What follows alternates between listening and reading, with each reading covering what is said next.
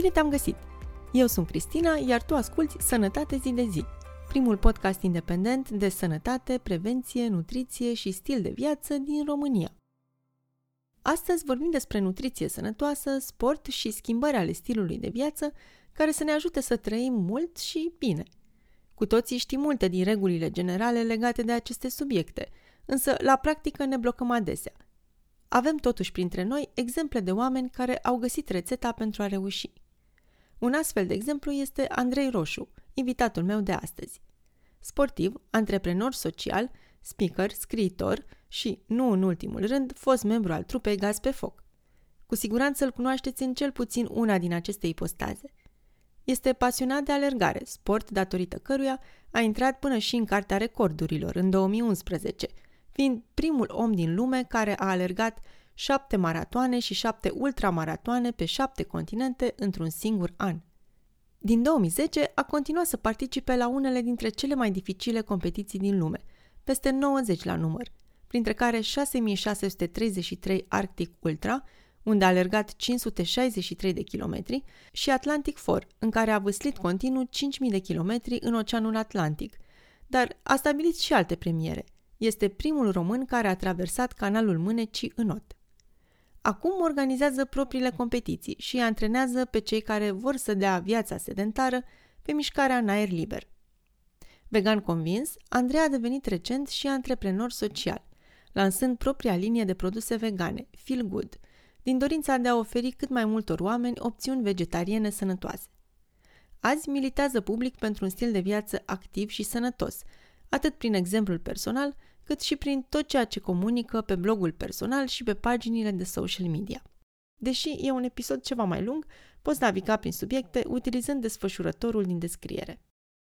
Bună, Andrei, mulțumesc mult că ți-ai făcut timp pentru noi azi, mai ales având în vedere cât de încărcat este programul tău. Bună, bună. Eu încerc să fac ce trebuie, nu să fac multe lucruri, că așa e simplu să-ți ocupi ziua cu o grămadă de lucruri, dar, dar eu cred că e ceva de impact ce facem acum și atunci e păcat să nu investești timp în așa ceva și o persoană, dacă schimbă stilul de viață după un astfel de podcast, e un câștig uriaș.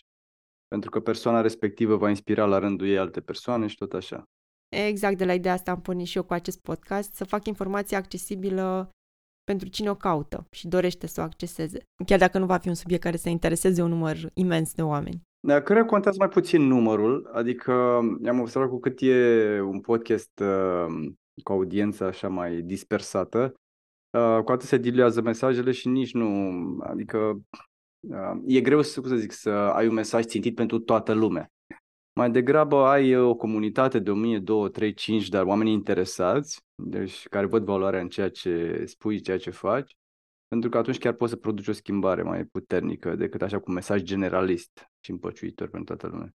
Bun, uh, spunem puțin mai multe despre tine. Există foarte multe informații online, foarte, foarte multe. Cred că oricine dă un simplu search pe Google poate să, să citească mai multe acolo, dar aș vrea să știu cum anume te definești tu. Eu mă define să știi ca...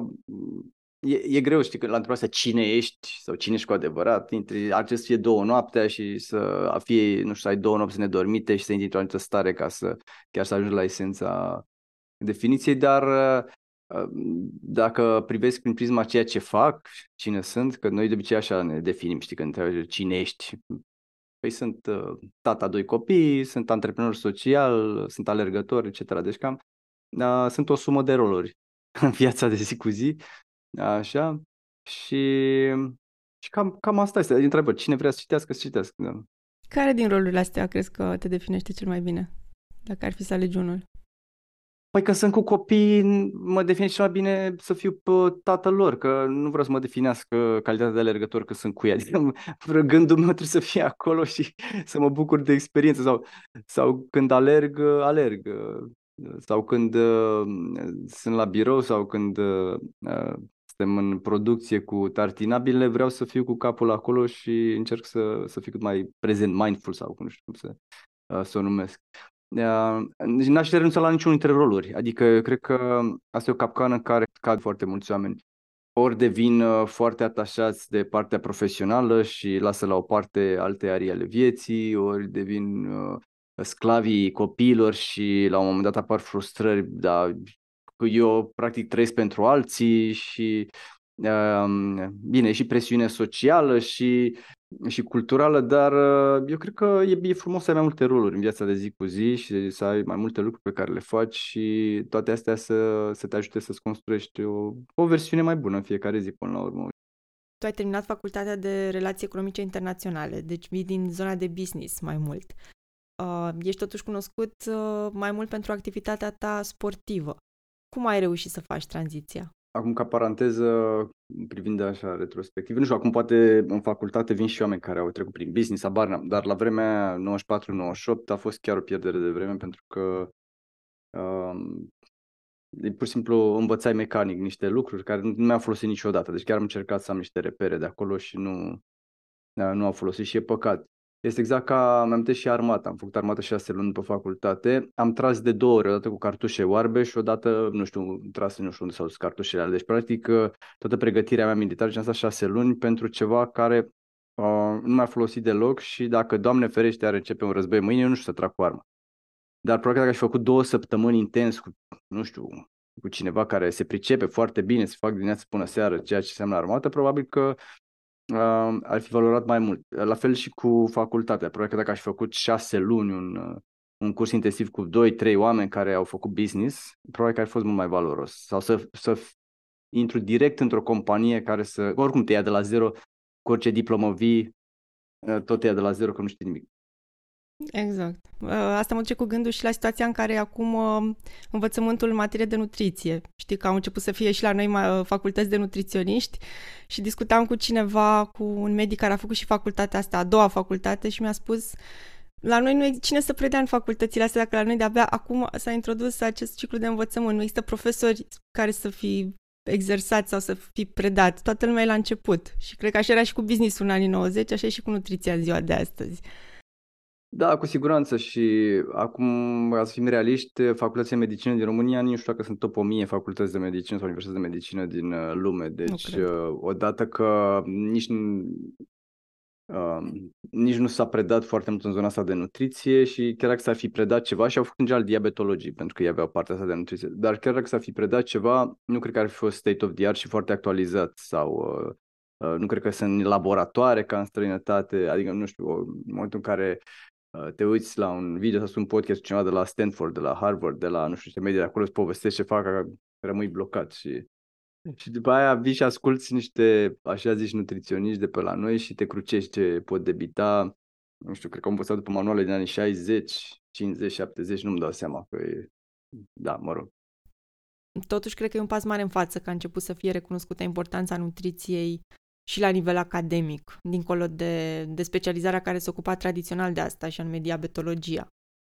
Nu, nutriția impactează absolut orice parte a corpului nostru și uh, uh, de multe ori noi greșim, nu știu, ne, nu ne gândim că totuși trăim și murim la nivel celular, adică ce se întâmplă, se întâmplă la nivel chimic în celulă, sunt milioane de reacții pe secundă și practic nu doar diabetologii ar trebui să fie cei care vorbesc despre nutriție, ci ar trebui să știe foarte bine nutriție orice medic, adică mergi la, nu știu, la orele sau la oftalmologie, ar trebui să știe foarte bine partea asta de nutriție. Da, oricum am văzut că la noi, în general, medicii merg pe ideea asta de plate safe, adică eu zic, băi, decât să recomand ceva pe baza unor studii mai recente, mai, chiar dacă i-ar face bine pacientului, mai bine recomand ce am învățat și eu la facultate și ce știu că îi recomand să, să mănânce echilibrat. Și acum fiecare și, a, și să nu facă excese. Acum știi cum e excesul, dacă întrebe oricine pe lumea asta ce înseamnă excesul, o să zic că excesul e peste ceea ce fac eu acum. Adică, de exemplu, dacă vorbesc de excesul de alcool, dacă beau 5 bere acum, eu ta beau și mă simt bine. Exces e 6 beri, 7 beri, o bere, deci nu, dacă îl lași la latitudinea oamenilor excesul, da. Da, e o sintagmă foarte des întâlnită aceasta cu trebuie să mâncăm moderat, dar aici e o capcană, după părerea mea, pentru că pentru fiecare persoană moderat înseamnă cu totul altceva. Da, nu, moderat asta înseamnă, moderat înseamnă ce face fiecare dintre noi acum. Asta înseamnă moderat. Uh, și atunci n-ai, uh, toată lumea crede că mănâncă bine. Avem o, o, o viziune cu totul deformată asupra și asupra um, stării de sănătate a nației noastre și a obiceiurilor, nu știu, e, e total deformat. Ne vedem uh, ori ne vedem mai bine, ori mai prost, e foarte rar avem o vedere obiectivă. Uh, dacă îi spui oamenilor, știi, le spui că românii sunt alcoolici, nu, nu e, nu e așa. Bine, uh, în general se lucrează statistic. Dacă am, am rămas cu un lucru din facultate de unul singur din ASE, ar fi partea asta de statistică. Uh, ce fac eu sau ce faci tu este absolut irelevant când vorbim de românii fac asta sau britanicii fac asta sau oamenii pe planetă fac asta. E vorba de statistici. Dacă din 20 de milioane 38% uh, se fac rangă o dată pe lună, așa, apropo, suntem locul 2 în Europa la făcut rangă, atunci citite curând, așa după danezi, um, și X oameni consumă în mod regulat alcool, înseamnă că suntem alcoolici, nu trebuie să ne fie rușine. E important să identifici problema ca să poți să lucrezi cu ea. Adică, sau dacă, apropo de discuția iscată pe Facebook zilele astea cu spălatul pe dinți sau cu probleme de dentură, am înțeles, bun, poți să găsești un milion de scuze, să nu te speli pe dinți sau să nu folosești ață dentară sau să nu mergi la un control atât la șase luni sau să, sau să aștepți până problema devine cangrenă, dar uh, realitatea e statistic vorbind, aia e. Sau cât se folosește sau nu să pun în România. Deci astea sunt statisticile, hai să lucrăm la ele. Sau educația ce generează. Da. Bine, jumătate dintre români au baia în casă, adică unde să se spele pe dinți. Hai să pornim de la asta dacă e să o luăm așa, știi? Uite, există un site foarte interesant, uh, Million Dollar Street, mi se pare că se numește, unde poți intra să vezi cum trăiește în toată lumea asta, inclusiv în România, inclusiv în Africa, inclusiv în țările nordice, unde vrei tu, cum trăiesc uh, familiile și acolo sunt trei exemple, familii cu venituri mici, medii și mari. Hans Rosling a lansat teoria asta și cred că este un site pornit într-un proiect de-a lui. Da, e site-ul soției, da. Și uh, dacă intri acolo să vezi inclusiv familii din România, uh, o să vezi că în comunitățile foarte, foarte sărace, că de fapt asta e diferența între uh, sărac, mediu și bogat, uh, apropo de spălat pe dinți, în, uh, în țările foarte sărace, oamenii se spală pe dinți, dar o singură periuță pentru toată familia, adică în Africa ai o periuță, e avere, aia e zestre, o lași din tată în fiu. Uh, în țările medii, cum suntem noi, uh, au periuță normală, fiecare membru al familiei, au, folosesc sau nu, asta e partea a doua, și în țările bogate au periuță electrică, deci cam asta este standard. Dar ce e interesant că toată lumea, în toată lumea asta există cultul ăsta totuși de a scurța dinții, adică nu e, mamă, dacă ai wc în curte, nu te speli pe dinți. Adică, totuși, și, și bunicii mei, când nu, nu erau periuțe, foloseau, se sprecau cu sare, cu bicarbonat, adică aveau cultul ăsta al, al danturii, știi? Dacă tot am menționat asta, uh, Factfulness, cartea lui Hans Rosling, discută ceva mai mult despre subiectul ăsta și chiar e, o recomand. E foarte interesantă. Da, e, e o carte excelentă. Apropo și de statistici și cu cititul stăm foarte prost. Și asta se vede și, adică e greu când citești 0,8 cărți uh, în medie pe an în România, adică și, nu știu, 80% nu citesc deloc sau 90, știu exact, statistica pe tema asta am citit la un moment dat este greu să ai pretenții de la niște rezultate extraordinare sau oamenii să aibă un nivel de conștientizare mare sau să știe ce să facă și unde să caute și uh, rămân cam la același nivel informațional de acum 10, 20, 30 de ani sau uh, se bazează pe ce aud la televizor sau la radio, ceea ce nu e totdeauna extraordinar. Știi?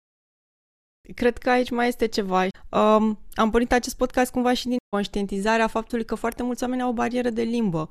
Adică eu ascultam podcasturi, citeam cărți pe unele în engleză pentru că am acces la informația asta în alte limbi, dar foarte mulți români nu pot să caute pe Google pur și simplu în engleză un studiu sau o informație. Ei rămân uh, dependenți de informația în limba română care nu e de cea mai bună calitate, pentru că nici cei care o propagă nu sunt, știi?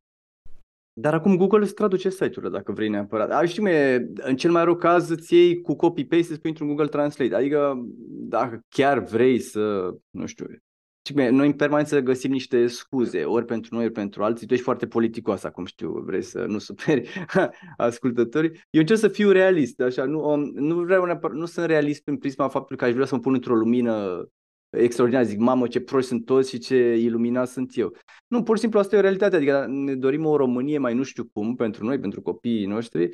Um, România este o sumă de indivizi, nu e o entitate așa, o, nu știu, inteligență artificială, așa, o ceva băgat într-un computer. Nu, e vorba de o sumă de indivizi. Dacă fiecare dintre noi rămâne la noi nivel, România rămâne la nivel, e simplu, nu, nu e ceva complicat. Deci fiecare dintre noi are misiunea asta de a-și îmbunătăți uh, cunoștințele și abilitățile în fiecare zi cu câte un pic, câte un pic, astfel încât împreună să facem lucruri extraordinare. Și mai avem de lucrat la partea de colaborare, călătorim foarte mult în lumea asta și interacționăm cu mulți străini. Am văzut că iar după 50 de ani de comunism sau câți au fost, avem uh, totuși reținere în a colabora cu alții, probabil că ne-a rămas așa în, uh, în ADN frica asta să nu ne toarne cineva la și dacă colaborăm, da, da, deci uh, aici cred că mai avem de, de îmbunătățit și oricum facem pași mari, asta e clar. Uh, avem și noroc că suntem în, în trenul potrivit al istoriei și în Uniunea Europeană. Asta cu colaborarea cred că se vede cel mai bine în agricultură, unde oamenii au oroare să se asocieze ca să știi, producă lucruri de calitate mai, mai bună. Probabil că au rămas cu sechele după naționalizări, colectivizări și nu prea mai vor să facă asta. Da, se vede în multe. De exemplu, dacă te duci în Spania și deci la o conferință, vezi că se întâlnesc doi oameni, care, doi spanioli care nu s-au văzut în viața lor și pe 10 minute decid să facă o firmă. Adică e altă, nu știu, altă abordare acolo. Da, e o carte interesantă și cu asta închidem paranteza cu România și România. De ce eșuează națiunile? Bine, o carte mare de tot, e lungă, dar e foarte, nu, e, nu e plictisitoare deloc. Bine, aceeași idee rumegată în continuu și cu exemple din toată lumea. Um, exemplu este, adică motivul este foarte simplu pentru care unele națiuni prosperă și um, unele eșuează. Încerc să nu dau chiar așa multe spoilere, dar um, ideea este că în țările în care uh, oamenii s-au răsculat de-a lungul timpului, s-au împotrivit uh, conducerii atunci când, uh, când nu au luat-o în direcția potrivită, au avut uh, rezultate. Și atunci când au avut o justiție foarte bună, e interesant, adică e de urmă, e, e, acolo se, face un, se pleacă de la un oraș care e împărțit în două, granița SUA-Mexic, același oraș care la un moment dat a fost împărțit în două și de ce au evoluat diferit, adică că totuși e vorba de aceeași localitate, știi? Uh, și de acolo sunt lucruri interesante, dar o recomand cu drag. Bun, acum că am încheiat paranteza despre cărți, uh, vom mai reveni la ele mai târziu, dar hai să ne întoarcem puțin la stilul tău de viață. Tu promovezi un stil de viață activ și sănătos. Care sunt, după părerea ta, fundamentele, stâlpii pe care se poate construi un astfel de stil de viață? Care sunt stâlpii? Um, somnul e numărul unu. Așa. Aici, dacă vorbim despre somn, uh, sigur, sunt o grămadă de podcasturi, e și cartea Biblia Matthew Walker, uh, care și trasă și în română. Uh, și Ariana Huffington are o carte despre, despre somn. Care nu știu cartea asta, dar o să o caut. Dacă îmi trimiți un link uh, cu mare drag. Așa, deci somnul e numărul unu. Că toată lumea întreabă ce e mai bine să alegi, să, nu știu, să alergi, să, să faci sport, să, să fii atent la nutriție, dacă vrei să fii sănătos. Nu, numărul unu de aici începe.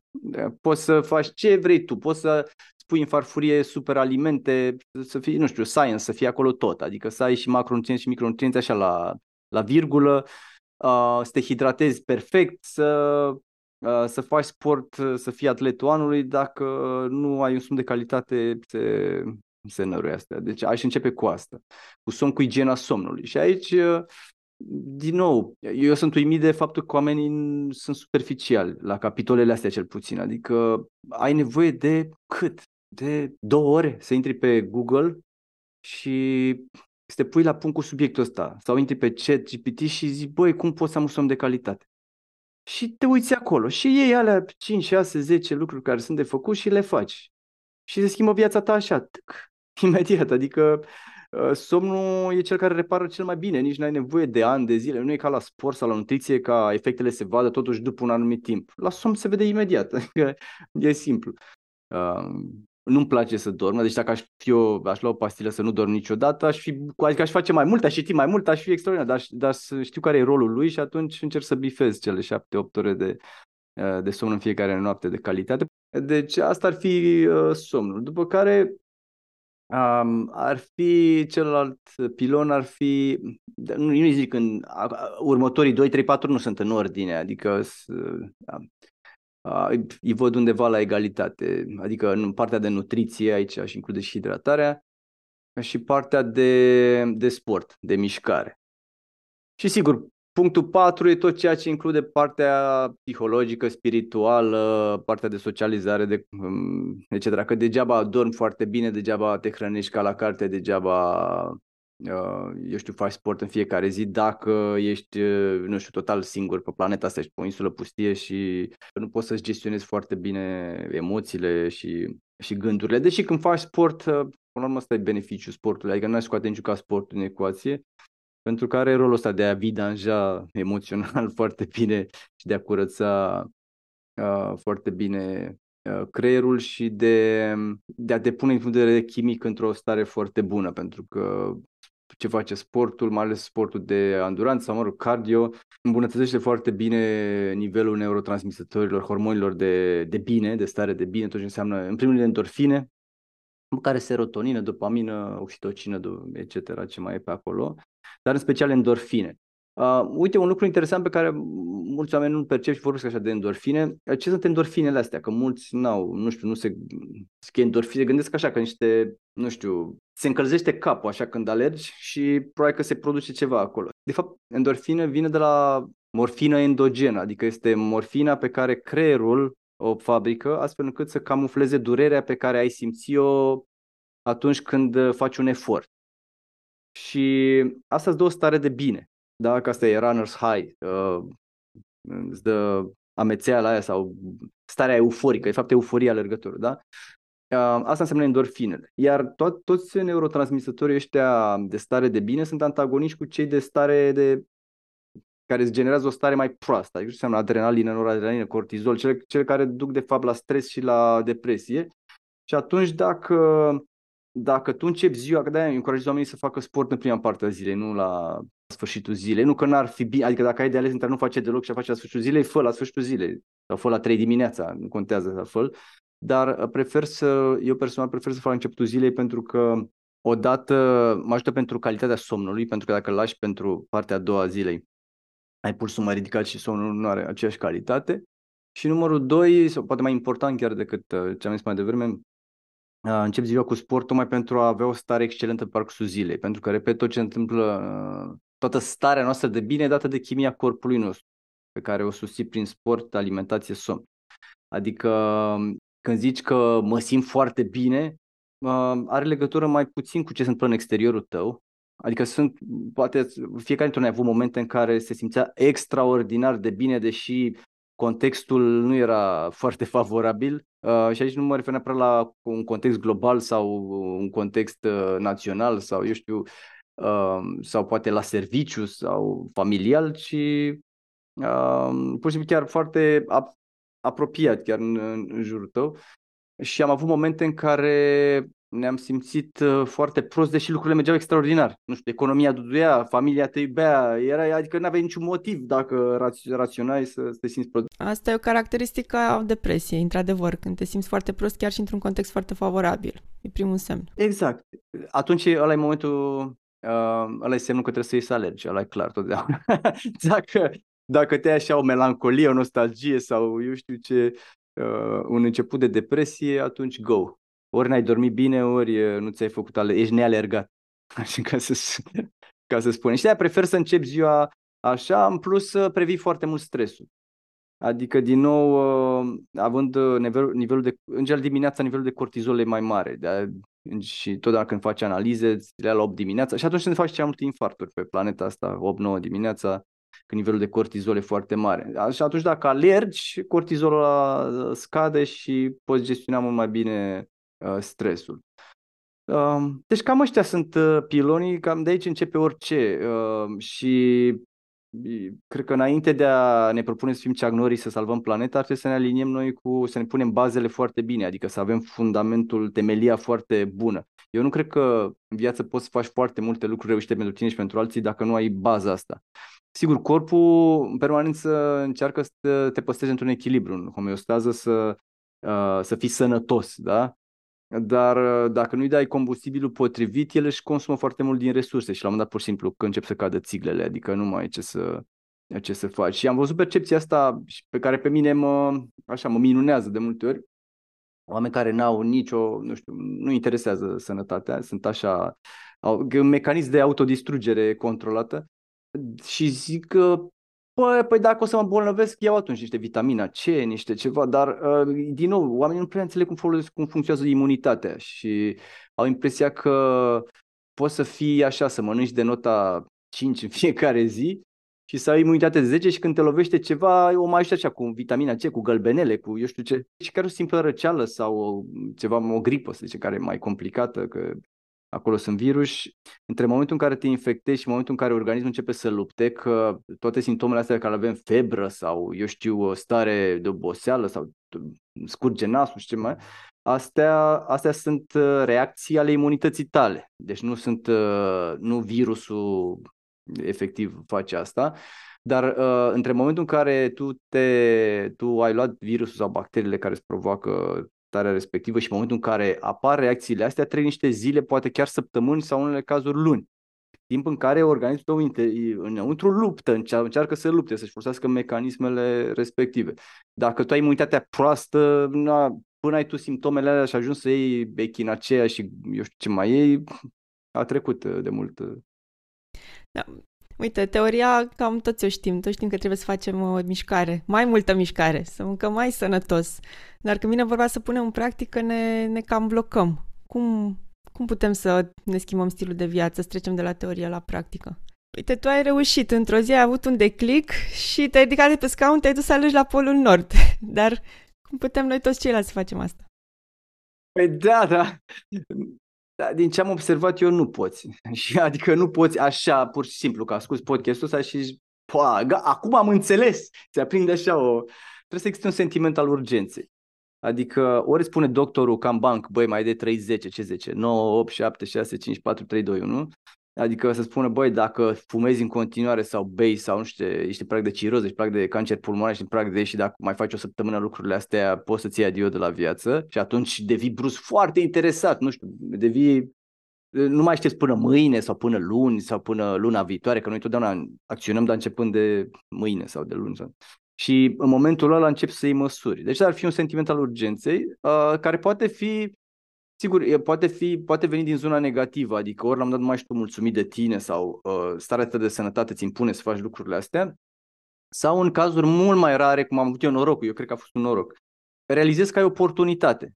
Adică zici, băi, uh, am oportunitatea de a deveni un părinte, un model pentru copilul meu, am oportunitatea să-mi transform viața radical, am oportunitatea să, uh, să trăiesc uh, mult mai bine, să am o calitate a vieții mult mai bună deci cam, cam astea sunt uh, zonele. Eu nu am văzut pe nimeni care așa într-o mediocritate și o scârbă totală să zică, a, bă, să mănânc sănătos așa și să, hai să dorm corect așa și să, hai să alerg și eu, să mă apuc de un program, un plan de antrenament.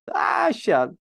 Deci n-am, n-am întâlnit pe nimeni până acum. Nu, nu zic că nu există astfel de oameni, dar n-am întâlnit. Adică totdeauna a trebuit să existe un, uh, un declic, un factor uh, motivator puternic. Unii, de exemplu, sunt motivați și de nu știu, pierd un coleg, un prieten, o rudă și uh, realizează că obiceiurile pe care le avea persoana respectivă l-au condus sau au condus-o acolo și atunci au așa un, uh, un șoc uh, care îi face pentru o anumită perioadă uh, cel puțin să, uh, să schimbe, să facă câteva ajustări ale stilurilor de viață. Dar, în general, oamenii sunt rezistenți la schimbare, adică nu, nu cred că poți să te schimbi așa de, de pe o zi pe alta foarte ușor, pentru că nu e natura noastră umană. Noi avem nevoie de stabilitate, uh, să ne simțim confortabil cu ceea ce am făcut până acum. Orice ne scoate din zona de confort vine cu un nivel de stres. Dacă nu avem obiceiul de a ieși constant din zona de confort, e sfârșitul planetei când trebuie să înlocuiești, uh, nu știu, abar n-am brânza cu tofu. Dau un exemplu așa uh, fictiv. Și de acolo, plus la prima dificultate, a, mă lasă că hai să mă întorc la ce știam că era mai bine. De asemenea, gusturile, dacă ne referim la nutriție, ai nevoie de timp, uh, ai nevoie, să, adică uh, de multe ori uh, unele alimente nu-ți plac când le încerci prima dată. Și la copii au nevoie să încerce, nu știu, 7 8 ori un aliment ca să-și formeze un gust. Uh, avem și prejudecăți uh, care țin și de uh, societate, de cultura noastră. E, e complicat, dar ideal e normal să dai cu buretele și să ștergi să zici, băi, hai, dacă, dacă aș pica acum de pe planetă sau aș nimeri pe altă planetă, ce ar trebui să fac? Ce mănânc ăștia? Ce, nu știu, cum, cât dorm ăștia? Cum dorm ăștia? Cum, ce, hai să vedem ce ar trebui să fac. Uite, mă duc pe Marte, acolo e ziua mai scurtă, ar trebui să mă adaptez cumva. Cred, nu știu dar parcă era mai scurt. Așa. e altă gravitație, ce trebuie să mănânc, câtă mișcare să fac. Adică e, trebuie să lași la un moment dat în urmă ce a fost pentru că mai ales după o vârstă, nu știu care e vârsta asta, dar după o vârstă Probabil după 40 de ani, ci că începe perioada de expirare, așa. Da, oricum intri în degradare de dată ce termin creșterea, adică după 18 ani, de fapt, de dată ce te naști începe degradarea în mod realist la nivel celular, adică în momentul ăla începi să pierzi neuroni, unii se specializează, etc., dar degradarea e, e continuă și atunci ai două variante, nu sunt foarte multe. Varianta numărul unu să să mergi pe linia asta pe care ești acum, să zici, băi, așa, așa a vrut cel de sus, așa, ce vrea Dumnezeu, știi că la România așa e, ce vrea Dumnezeu. Deși eu cred că dacă există uh, o astfel de entitate sau dacă eu aș fi un creator, mi-aș dori ca creațiile mele să folosească la maxim ceea ce le-am dat. Adică le-am dat creier, folosește-l, frate. Le-am dat ochi, le-am dat uh, mâini, picioare, folosește-le. Adică nu știu, că altfel te făceam în formă de un cartof așa și te puneam să stai atât într-un copac și nu trebuia să te miști, nu trebuia să faci nimic. Ca când ploua, ploua și aia era. Îți luai din pământ uh, nutrienții și this is it. Dar, mă rog, de asta e varianta numărul unu, când ești uh, așa fatalist de fetiș și zici, băi, ce-o fi, ce-o vrea, ce așa. Uh, numai că vine nota de plată, asta e clar. Uh, acum și în funcție de noroc, că unii la loteria genetică au avut noroc mai mare, unii mai mic, știi cum e. Și varianta numărul 2 e cea în care ți frumos, îți asumi responsabilitatea pentru uh, viața ta și pentru viitorul tău și încerci din punct de vedere statistic da? să-ți îmbunătățești șansele, că lucrezi cu statistici, nu-ți garantează nimeni că dacă faci lucrurile perfect ca la carte, nu o să te îmbolnăvești de, de cancer la 80 de ani, știi? Dar uh, cu siguranță făcând lucrurile așa cum trebuie, ai șanse mult mai mari să ai în primul rând zi de zi o calitate a vieții foarte bună. Că nu e numai despre a trăi 80, 90, 100, e și despre a fi în fiecare zi, avea un nivel de energie, a fi în formă, avea un nivel de energie extraordinar, ca să poți să duci la bun sfârșit ce vrei să-ți faci, ce ți-ai propus. Și aici cred că iar, iar e o altă problemă a noastră, mă refer la român că aici trăiesc. Dar cred că s-ar putea să fie o problemă globală asta, dar noi nu avem foarte multe obiective personale sau, nu mai zic la nivel de țară, de comunitate, dar personale acum mă refer. Și neavând niște obiective semnificative în zona asta personală sau profesională, atunci creierul tău nici nu te obligă cumva să, să triezi deciziile pe care le ai. Adică, hai să dau un exemplu. Dacă ai de alergat un maraton peste patru luni, că e un exemplu la mine la îndemână, da? Versus nu am de alergat niciun maraton, n-am niciun obiectiv. Să zic că mă trezesc, n-am niciun obiectiv. Obiectivul meu e să supraviețuiesc, da? Să mai ajung acolo să-mi iau salariu, că știu că am de plătit niște facturi și să pun ceva în farfurie ca să nu mor, să nu-mi chiore mațeri sau așa și this is it, da? Și să mă culc la un moment dat că mă ia somn. Dacă ai de alergat un, uh, un maraton, dacă ești fumător cum am fost eu sau uh, te hrănești aiurea sau nu faci mișcare, atunci te gândești, băi, hai să vedem, dacă fumez mă ajută sau mă sabotează în a alerga un maraton, știi? După prima alergare îți dai seama că te sabotează. Bun, l-am tăiat de pe listă. Bun. Dacă mănânc o friptură înainte de alergare sau cârnați sau mici sau hamburger sau nu știu ce și ies să alerg, mă ajută sau mă sabotează? Mă sabotează. Da? Și tot așa, sau ora la care mă culc, ora la care mă trezesc. Bun, în partea cealaltă, dacă n-ai niciun obiectiv, că fumezi sau nu fumezi, că mănânci haotic, că nu dormi, na, merge așa, într-o inerție, știi? De asta, asta e frumos când ai uh, obiective, știi? Că începi să-ți ajustezi obiceiurile. Că noi practic suntem o sumă de obiceiuri, nu? Dacă iei orice om și faci un uh, inventar al obiceiurilor, să că a făcut același lucru și acum 3 zile, și acum 8 zile, și acum 12 zile, de la ora de trezire, ora de culcare, până la rutina dintre punctele astea două. Ce a pus în farfurie la cele 3 mese sau două sau una sau șapte, așa, la rutina de dimineață, ce a, care au fost primii pași pe care, pe care a făcut acolo, cât se uită la televizor sau nu se uită, cât asta cu telefonul în mână. Noi, noi repetăm acea zi de niște mii de ori și urmim în final viață. Cam asta e, știi, ideea. De-aia, când ai un obiectiv, îți începi să-ți ajustezi obiceiurile astea, știi, să, să zici, băi, le păstrez pe astea care mă ajută, știi? Cam asta e. Deci e important să avem niște obiective personale clar setate și dacă obiectivele astea nu țin neapărat de noi, măcar să ne gândim la cei din jurul nostru. Uh, uite, niște rapoarte europene arată că problemele de sănătate dizabilitante, de exemplu demența, Alzheimerul, dar nu sunt numai acestea, afectează în medie încă 3-4 persoane din jurul bolnavului, fiind implicate în îngrijirea acestuia. Dacă ne gândim doar la cei 300.000 de pacienți cu demență din România, asta înseamnă că în jurul lor sunt un milion de oameni sănătoși, dar a căror calitatea vieții este afectată foarte grav. Copii, soți, nepoți acestor persoane implicați în îngrijirea lor. Adică dacă oamenii se gândesc la ei înșiși, măcar să se gândească la familia lor, la copiilor care la un moment dat pot să aibă de suferit. Da, eu și, și eu repet, dacă vrei să ajuți pe alții, trebuie să fii într-o formă extraordinară și, și fizică și mentală și spirituală, adică trebuie să fii un, să zic, să fii un sprijin, adică nu să fii încă, încă o persoană bolnavă, deprimată și incapabilă să-i ajute pe ceilalți. Asta e adevărul. Adică cu toții avem, toată lumea are percepția că numai el sau numai ea are probleme, știi? Asta e, e ca și cum ceilalți sunt așa, se nasc cu un orișor, coboară pe un curcubeu, mai miros doi trandafiri, se întorc la loc. Cu toții avem părinți, au bunici, cu toții am pierdut pe cineva drag, cu toții vom pierde pe cineva drag, cu toții am trecut prin momente mai, mai plăcute sau mai puțin plăcute în viață. Deci e, e o sumă de experiență viața asta până la urmă. Dar uh, cred că e foarte important să fii pregătit fizic și psihic pentru orice ar urma. Ai menționat mai devreme alergarea și uite, una dintre întrebările care vin de la ascultători, ca să spun așa, um, este ce facem dacă nu ni se potrivește alergarea, din motive poate medicale sau pur și simplu nu ne place. Cum alegem un sport care să ni se potrivească? Ok. În primul rând, uh, Hai să, să începem cu începutul.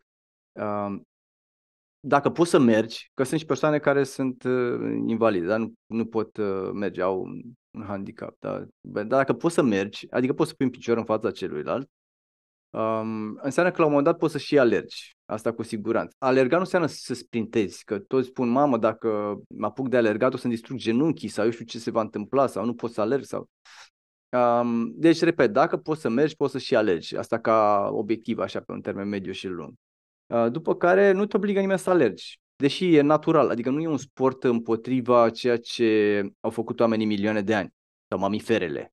Adică nu e, nu știu, uh, not spate sau, eu știu, sau uh, crawl sau uh, bicicletă. Oamenii merg pe bicicletă de, nu știu, 100-200 de ani, nu merg de, de la maimuță încoace pe bicicletă. A, și putea spune, a, e, poate nu e natural, deși o problema e tot o formă de alergare, știi? Deci, o dată e natural să alergi. Dar dacă nu-ți place să alergi, poți să mergi. Poți să mergi într-un ritm mai rapid. Că dacă mergi agale, n-ai toate beneficiile pe care dacă mergi un pic mai rapid. E, când ajungi să mergi rapid uh, și sunt oameni, uh, îi vezi pe stradă, nu poți să te ții de ei nici alergând, adică chiar au un stil de mers foarte, uh, foarte rapid. În momentul în care o să mergi foarte rapid, uh, o să vezi că îți va fi mult mai ușor să treci înspre jogging. Ce? Jogging-ul un, o, cea mai ușoară alergare, practic, pe care o poți face. Adică e ca, aproape că alergi pe loc, așa, ne zicem, da? E, uneori e chiar viteza de mers rapid, mai că e alt, uh, aici momentul ăla în care ai ambele picioare în aer. Uh, după care, după ce ai făcut jogging, o să vezi că parcă îți dorești să uh, parcă îți dorești să, să și Uh, să și alergi un pic mai repede, să parcurgi distanțele un pic mai repede și voilà, uite, ai devenit alergător. Dar, repede, dacă nu-ți place să alergi, fă altceva. Uh, fă, uh, mergi cu bicicleta, uh, înoată, uh, joacă tenis, uh, caută pe net o lista sporturilor și vezi care îți face cu ochiul acolo. Ping-pong, abar n-am, trebuie să existe niște sporturi care să-ți placă. Sau uh, uh, dacă stai în casă, ești legat de casă și te uiți la televizor și faci pe acolo, uh, fă exerciții fizice, ia-ți o salteluță de aia și pune-te pe făcut acolo, fă 5 genuflexiuni, fă niște jumping jacks, fă niște flotări, fă, nu știu, dacă ți-e greu, fă cu genunchii jos la început. Um, fă gimnastică, ca bunicii noștri, deschizi dimineața geamul și fă 10 minute așa, de, nu știu, măcar mișcă-te în scârbă, întinde mâinile. Am văzut și mamiferele, orice mamifer că se trezește, se întinde, asta e un reflex natural și copiii se întind dimineața, întinde-te, fă, du, rolul mișcării și, e și de, de a duce nutrienții în zone unde a, ajung mai puțin și de a mișca apa din noi. Să nu uităm că noi suntem în proporție foarte mare, procent mare, 70%, când suntem mici pe aia mai scade ceva, suntem apă. Da? Iar apa asta din noi, atunci e sistem limfatic, care nu are o pompă, nu cum e inima care să, da, să împingă sângele să-l aducă înapoi. Uh, limfa asta trebuie totuși mișcată. Altfel, gândiți-vă la apa din, uh, dintr-un acvariu. Nu am acvariu, dar mă gândesc că apa aia se împute dacă nu s-ar mișca, adică apa din noi dacă o lași așa devine stătută, ca să folosim un termen așa. Deci mișcă apa aia cumva, pentru că noi în ziua de azi ne mutăm de, de pe o canapea pe alta, adică te ridici din pat, te pui în mașină, stai la masă, te pui în mașină, stai la birou, te pui în mașină, stai pe canapea, te pui în pat. Sunt oameni care au sub 1000 de pași pe zi, oameni care nu au nicio dizabilitate, adică... Încă.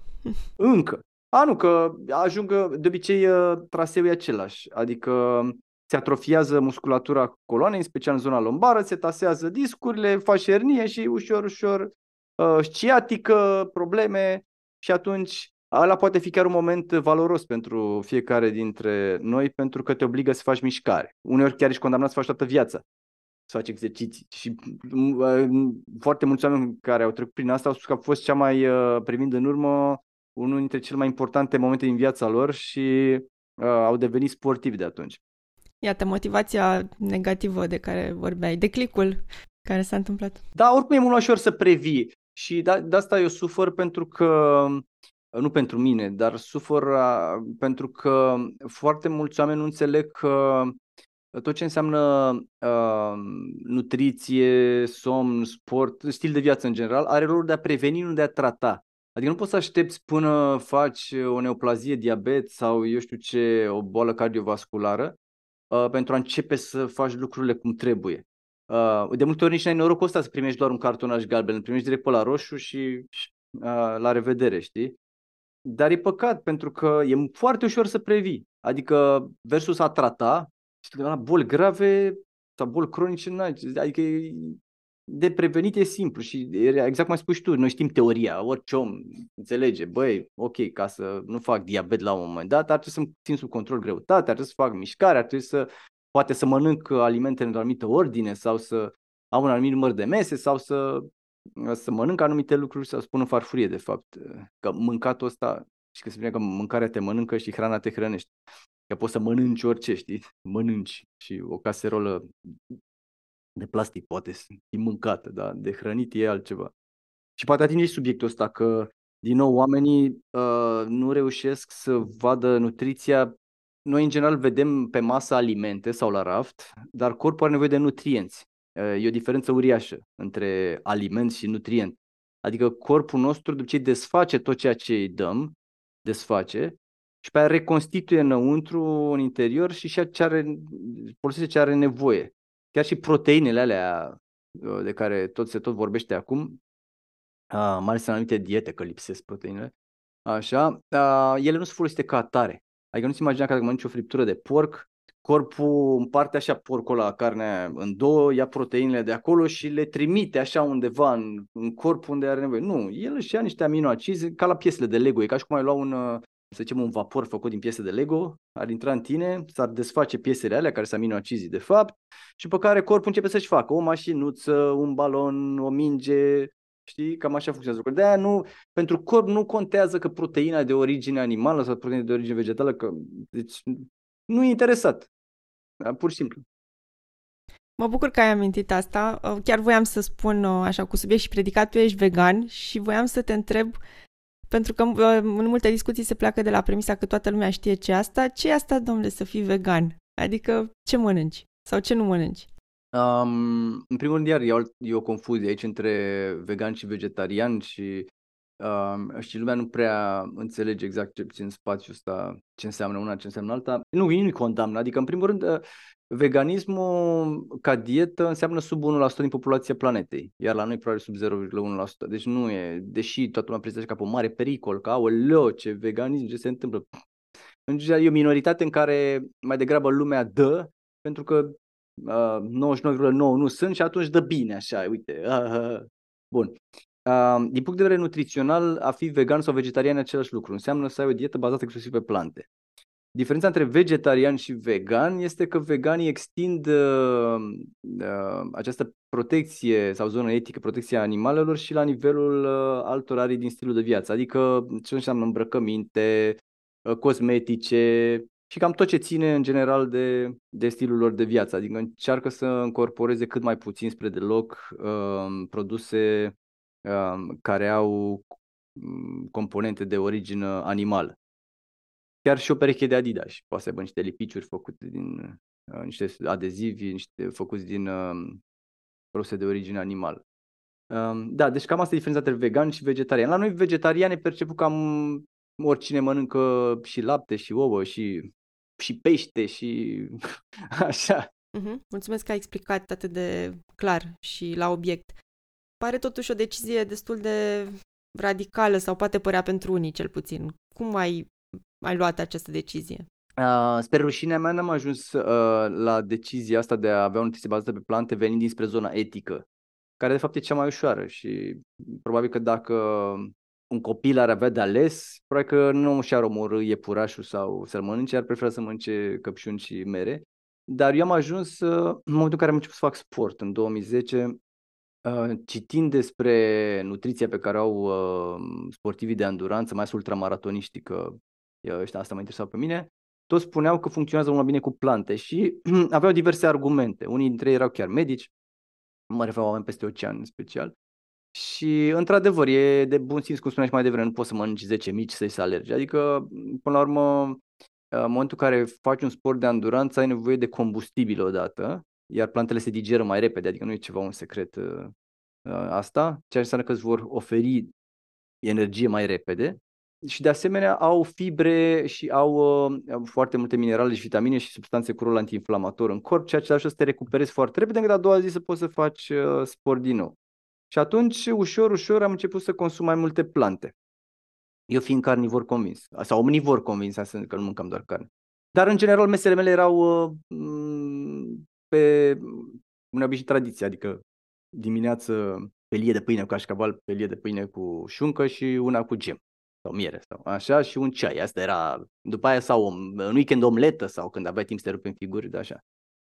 După aia la prânz era ceva cu carne, că era orez cu carne, că era pizza cu salam, că whatever ce era și seara era carne cu ceva, știi? Adică te acorzi o recompensă, știi, cum mănânci emoțional seara și zici, bă, mai supraviețuit o zi în corporație, trebuie să mănânc și eu ceva să-mi dau o recompensă.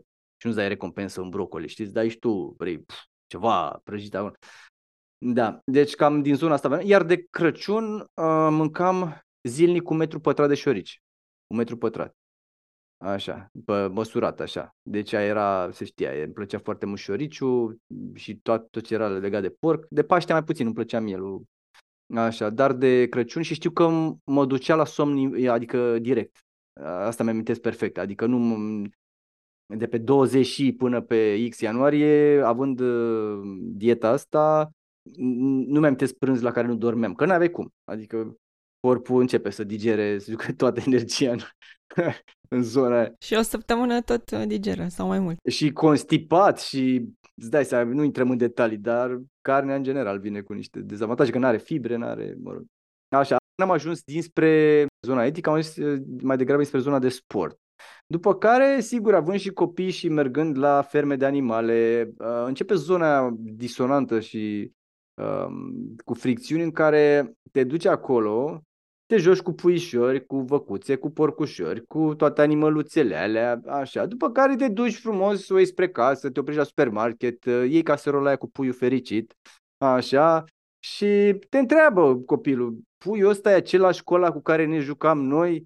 Și sigur că tu ca părinte începi să explici, să niște bați câmpii pe acolo, așa, uh, ok, nu, că ăsta e altul, nu e ăla, că e unul special pentru așa. Fimea, de exemplu, până la vreo 5 ani credea că toată carnea de la raft e făcută în felul următor. Animalul se așează pe vine, se screme și uh, iese carnea aia, cam cum e souăle, știi? Cam, cam asta era percepția ei, știi? Și atunci am zis, băi, e clar o problemă aici, trebuie să scap de disonanța asta, că e clar. Și am renunțat de tot la produse de origine animală după care mi-am, uh, sigur, decizia era luată definitivă, adică în momentul în care ajungi la zona etică, deci nu, nu are legătură dieta ta cu alergarea, cu, deci doar cu alergarea sau cu, eu știu, sănătatea, ce. ajungi la zona etică, ați, ai, ai pecetluit, uh, adică din momentul ăla nu, mai, nu te mai interesează. Chiar se schimbă gusturile, asta este fantastic, asta mi se pare interesant. Când schimb valorile și percepția asupra alimentelor din farfurie, pur și simplu se și greață să mai mănânci, adică nu anumite produse. Și încep să-ți placă foarte mult altele. Și uh, în final, ceea ce cred eu, din punct de vedere al planetei, e cel mai important, că e impactul asupra mediului. Adică în momentul în care citește, îți dai, te întreb cum de nu se renunță începând de azi la exploatarea animalelor. Și dacă mă las să spun și statistici așa într-un minut, poate fi interesant pentru, da? Da, te rog, chiar era, voiam să abordăm și asta un pic, da. Pentru că eu când l-am citit am rămas uh, siderat, pentru că percepția mea, bine, și cartea pe care ai menționat-o tu cu Factfulness uh, subliniază o mulțime de lucruri care sunt uh, total în contradicție cu percepția noastră despre realitate, dar um, uite, de exemplu, din total suprafață locuibilă de pe planetă, deci totalul suprafaței locuibile, da? Așa, Uh, aici nu mă refer la tot uscatul, pentru că pe uscat ai suprafețe care nu pot fi locuite, versanți de munte, zone arctice, etc. Dar mă refer acum la suprafața locuibilă. 1% din suprafața locuibilă da, este, uh, este ocupată de orașe și infrastructura dintre ele. Deci oamenii locuiesc și călătoresc pe 1% din suprafața locuibilă. Deci 8 miliarde sau pe 1% din suprafața locuibilă. Deci, uh, cu siguranță nu e, nu e încă o o planetă aglomerată, știi? Când ai, adică dacă iei toată populația planetei, poți să o pui într-o țară de nivel mediu, adică nu e fără să fie o problemă mare, o aglomerație, știi? Așa, după care 50% din suprafața locuibilă a planetei este dedicată agriculturii. Deci, dintr-o dată ar trebui să, să ai așa, să deschidă un pic ochii. Băi, stai puțin că e o problemă aici, da?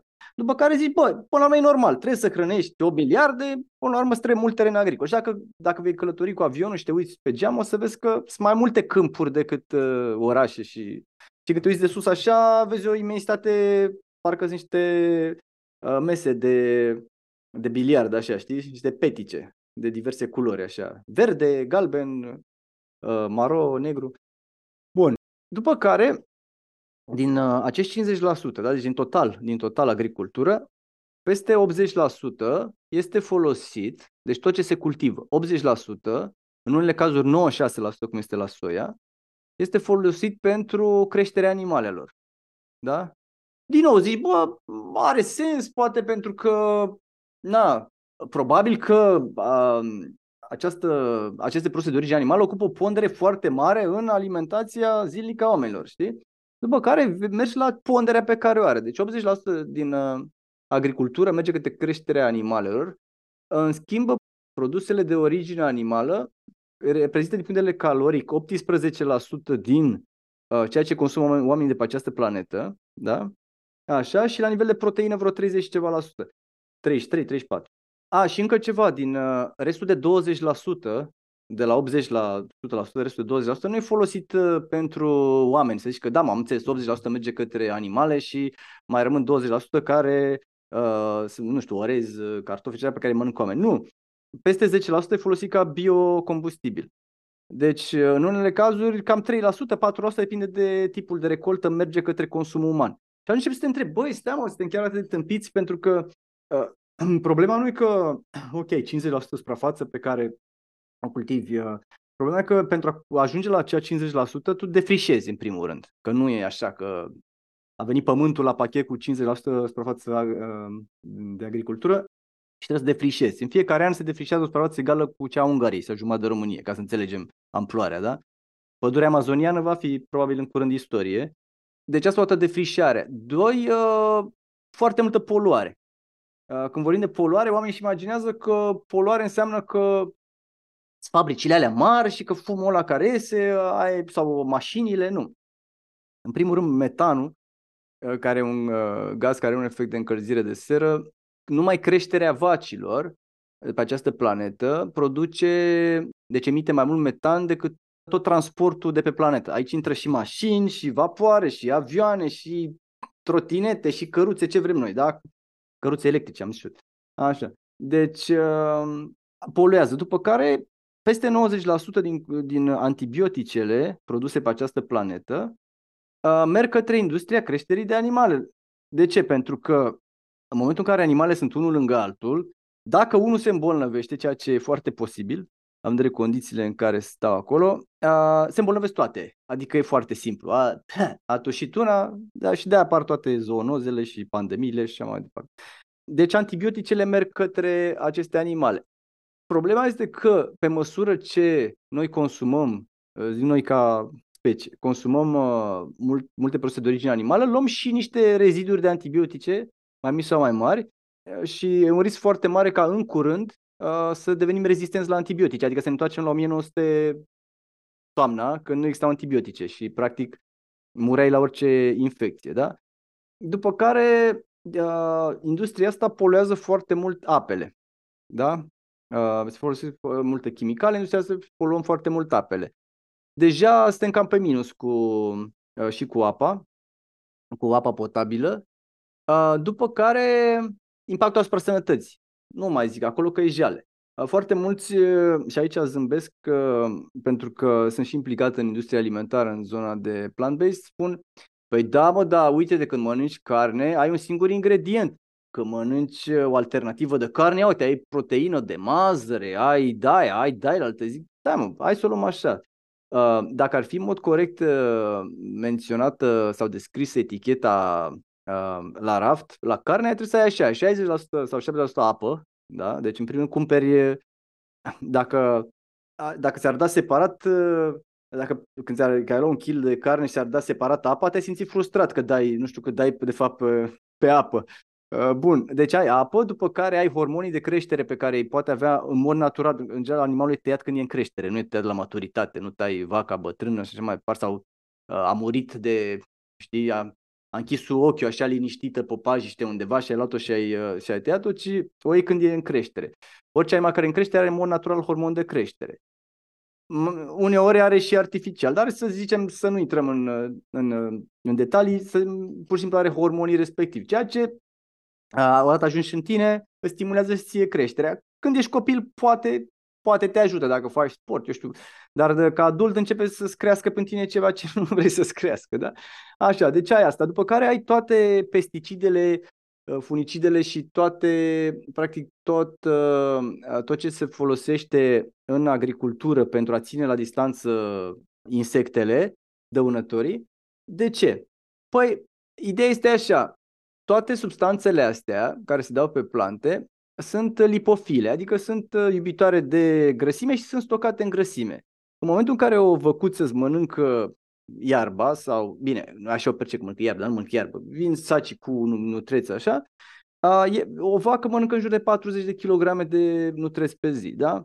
Deci tu chiar dacă, că tu nu spun, da mă, dar și tu că mănânci plante cu pesticide. Păi da, dar e o diferență mare pentru că eu în primul rând nu mănânc 40 de kilograme pe zi. Numărul 2, Uh, vaca aia mănâncă 40 kg pe zi și toat, toate pesticidele alea sunt stocate în grăsime a, luni de zile până tăiat, deci tot, tot se strânge acolo. Deci în momentul în care mănânci o carne, n-ai doar ce a fost pe 40 de kg, ai pe ce a fost pe 10 de tone. Așa. După care eu pot să mai scot pesticidele, că pot să speli spălatul unui fruct sau legumă, scoate 90 ceva la sută din pesticid. Poți să mai, mai și alte metode cu uh, bicarbonat, cu whatever. Sau poți să bio, adică ai niște opțiuni. Acum nu să-mi spui că animalele din fermă mănâncă bio sau, știu, mănâncă nepesticizat sau nu sunt. Asta e de fapt compoziția cărnii plus suferință. Acum nu, să fim serioși că 99,9% din animalele care sunt la raft trec printr-o suferință foarte mare, de la modul în care sunt exploatate, crescute, procesate, că, mă rog, uh, n-am văzut pe nimeni uh, Uh, la școală altfel să ducă copiii la un abator, știi, să zic, hai să vă arătăm cum ajunge cărnița, îmi place și denumirea, știi, că avem tendința asta de a, de a folosi diminutive, știi, de a cărniță, o, o ușor, lăptic, dar și acolo e o grămadă de suferință în zona Bun, și impactul asupra sănătății e foarte, foarte, foarte nasol, adică și Organizația Mondială Sănătății a pus mezelurile la carcinogen, carnea roșie tot acolo, o altă problemă foarte mare este, apropo de aminoacizi, toți spun, băi, că carnea e proteină completă și că plantele ar fi o proteină incompletă. Mă rog. Ideea este că în toate zonele pe planeta asta unde se mănâncă, se consumă foarte multe plante, oamenii trăiesc mai mult și mai bine. Asta nu doar că plantele au multe fibre, au multe, mulți antioxidanți și multe substanțe foarte bune, dar tocmai structura aminoacizilor este una optimă pentru că ai mai puțin, mai puțin metionină, mai puțin lizină, care sunt niște aminoacizi care în exces provoacă boli cardiovasculare, accelerează procesul de îmbătrânire, etc. Și provoacă cancer, iar în momentul în care consumi carne e greu să nu faci exces de... Pentru că dacă întrebi orice medic, diabetolog, băi, ok, eu somnivor, câtă carne trebuie să mănânc? O să spună pe mănâncă de două ori pe săptămână 150 de grame de carne albă și de două ori pe săptămână 150 sau 100 de grame de pește pentru omega-3 whatever, da? Eu nu știu pe nimeni, incluzându-mă pe vremea când eram omnivor, care să se limiteze la aceste cantități și la aceste tipuri de carne. Și atunci e, e foarte ușor să ajungi în, în exces de metionină sau de alți aminoacizi sau de uh, grăsimi, de colesterol, etc.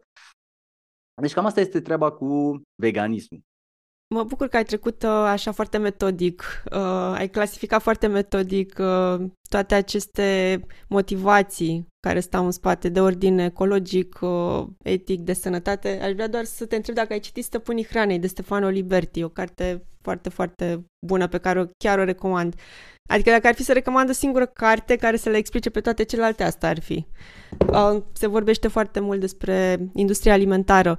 Uh, mă bucur că ai menționat și de aceste mituri legate de veganism uh, și legate de sănătate. Ca să rămânem un pic la dimensiunea ecologică, știu că pare că în jurul nostru sunt din ce în ce mai multe persoane vegetariene sau cel puțin că există un trend sau acceptare din ce în ce mai largă, dar dacă ne uităm pe statistici, consumul de carne și producția de carne la nivel global crește și sunt țări care vin din urmă, China, de exemplu, unde e o creștere exponențială a consumului de carne. Cum vezi trendul ăsta la nivel global? Crezi că ne îndreptăm totuși către o lume care va mânca mai multe alimente de origine vegetală? Adică, într-adevăr, e sănătos să mâncăm mai puțină carne, dar lumea pare că se îndreaptă în altă direcție. Um, din câte am înțeles, uh, e un lucru normal care se întâmplă în momentul în care populația se urbanizează, adică în momentul în care treci dinspre rural spre urban. În rural se mănâncă mai puțină carne decât uh, percepem noi de la oraș, adică în, uh, știi, aud adesea și mitul ăsta al bunicilor care trăiau 100 de ani și care mâncau carne toată ziua, nu mâncau carne toată ziua, adică hai să o luăm așa, de bun simț să vorbim. Am mers pe o grămadă de comunități rurale și în România și în alte țări, inclusiv uh, zone mai tribale, Masai, etc., care nu se consumă zilnic. Uh, chiar și în, acolo unde sunt uh, vânători cu legători, nu vânează zilnic, că n-ai.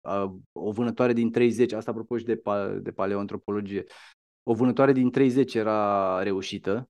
Dacă, de exemplu, ești abandonat în pădure, eu nu, nu știu pe nimeni care primul lucru se gândește, mamă, cum pot să prind un mistreț sau o căprioară? Că trebuie să consum multe calorii ca să se întâmple astea așa cu mâinile goale. Te mai întâi cauți pe acolo niște fructe de pădure, niște rădăcini, niște ciuperci, orice altceva.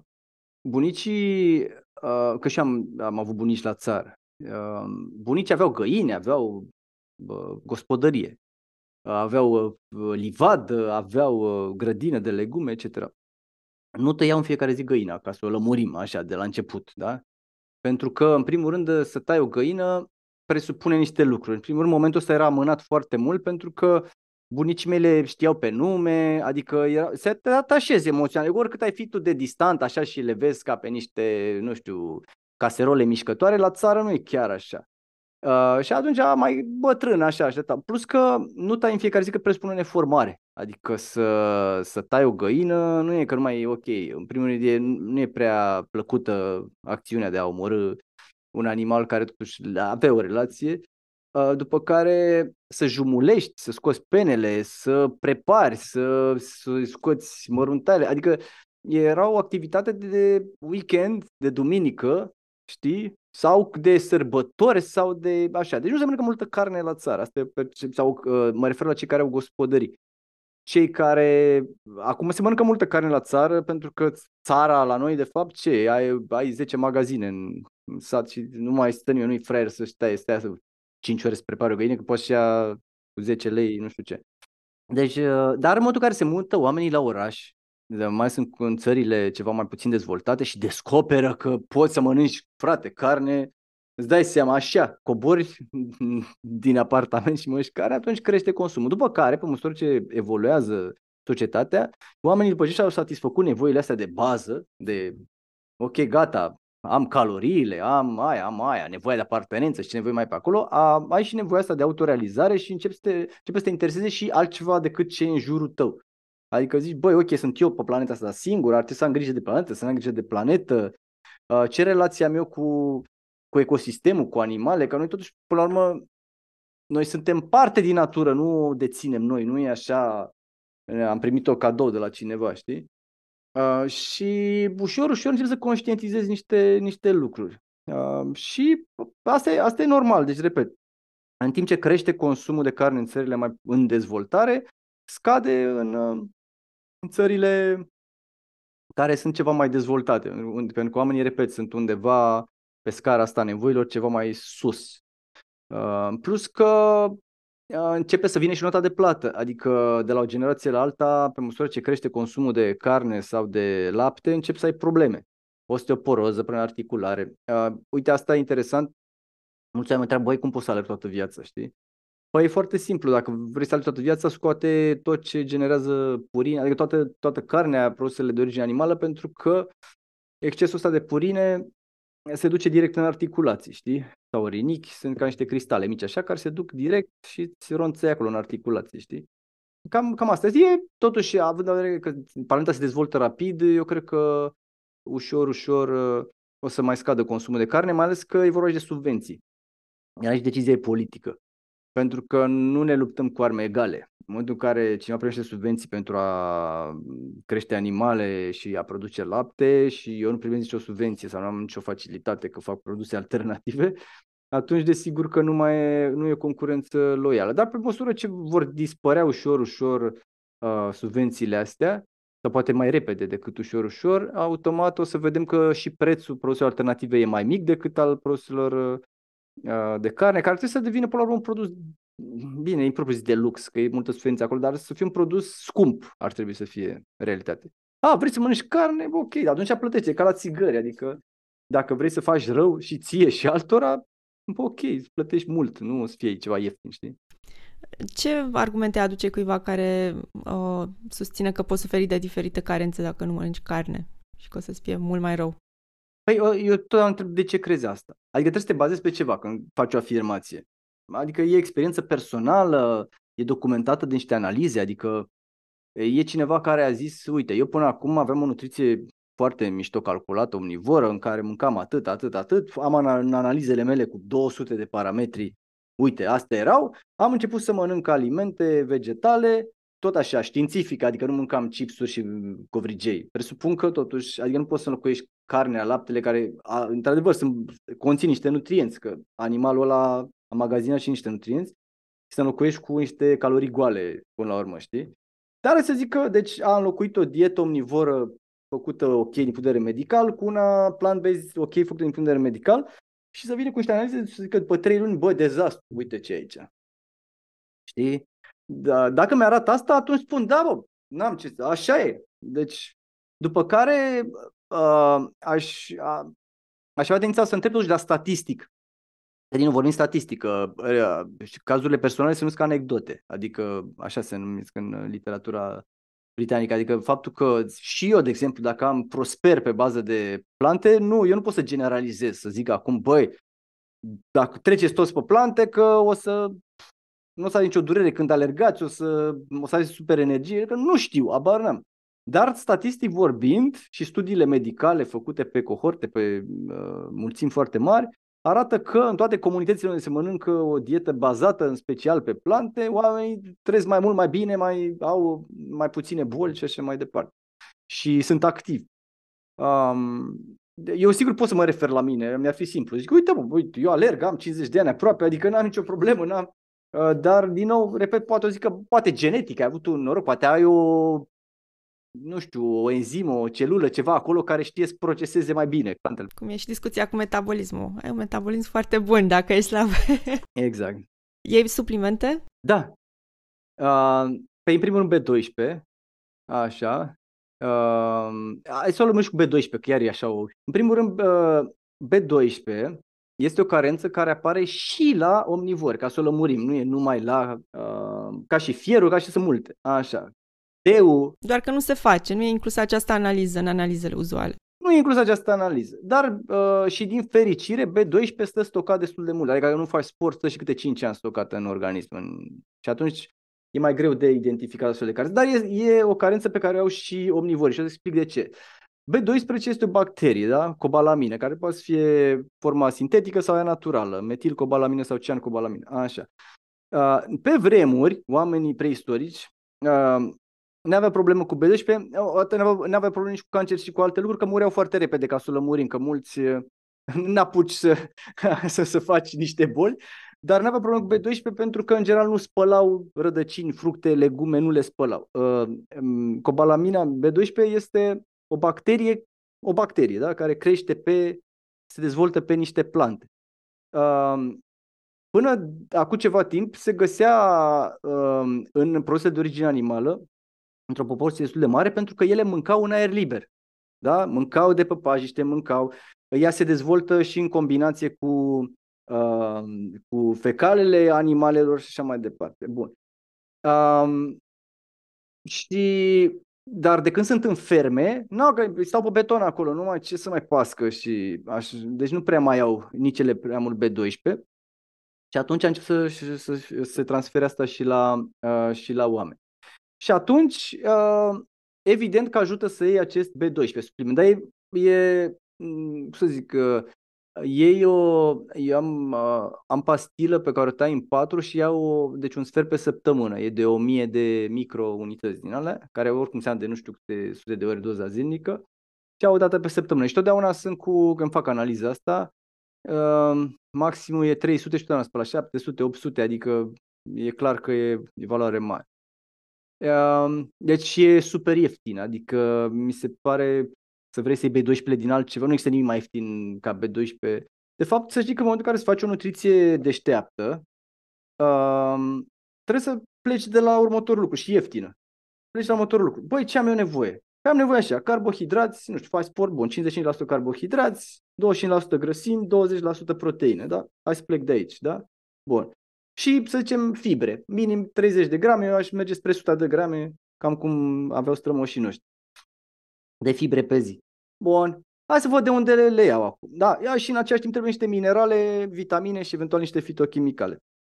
Um, și pe aia mă trebuie țigai din ce le iau. Hai să fac un inventar odată ce mănânc acum. Păi mănânc asta, asta, asta. Hai să văd cât uh, carbohidrați, cât uh, proteină, cât grăsime, câtă fibre, că nu știu ce mi-au din ce am acum văd care sunt carențele acolo, eu folosesc checkyourfood.com.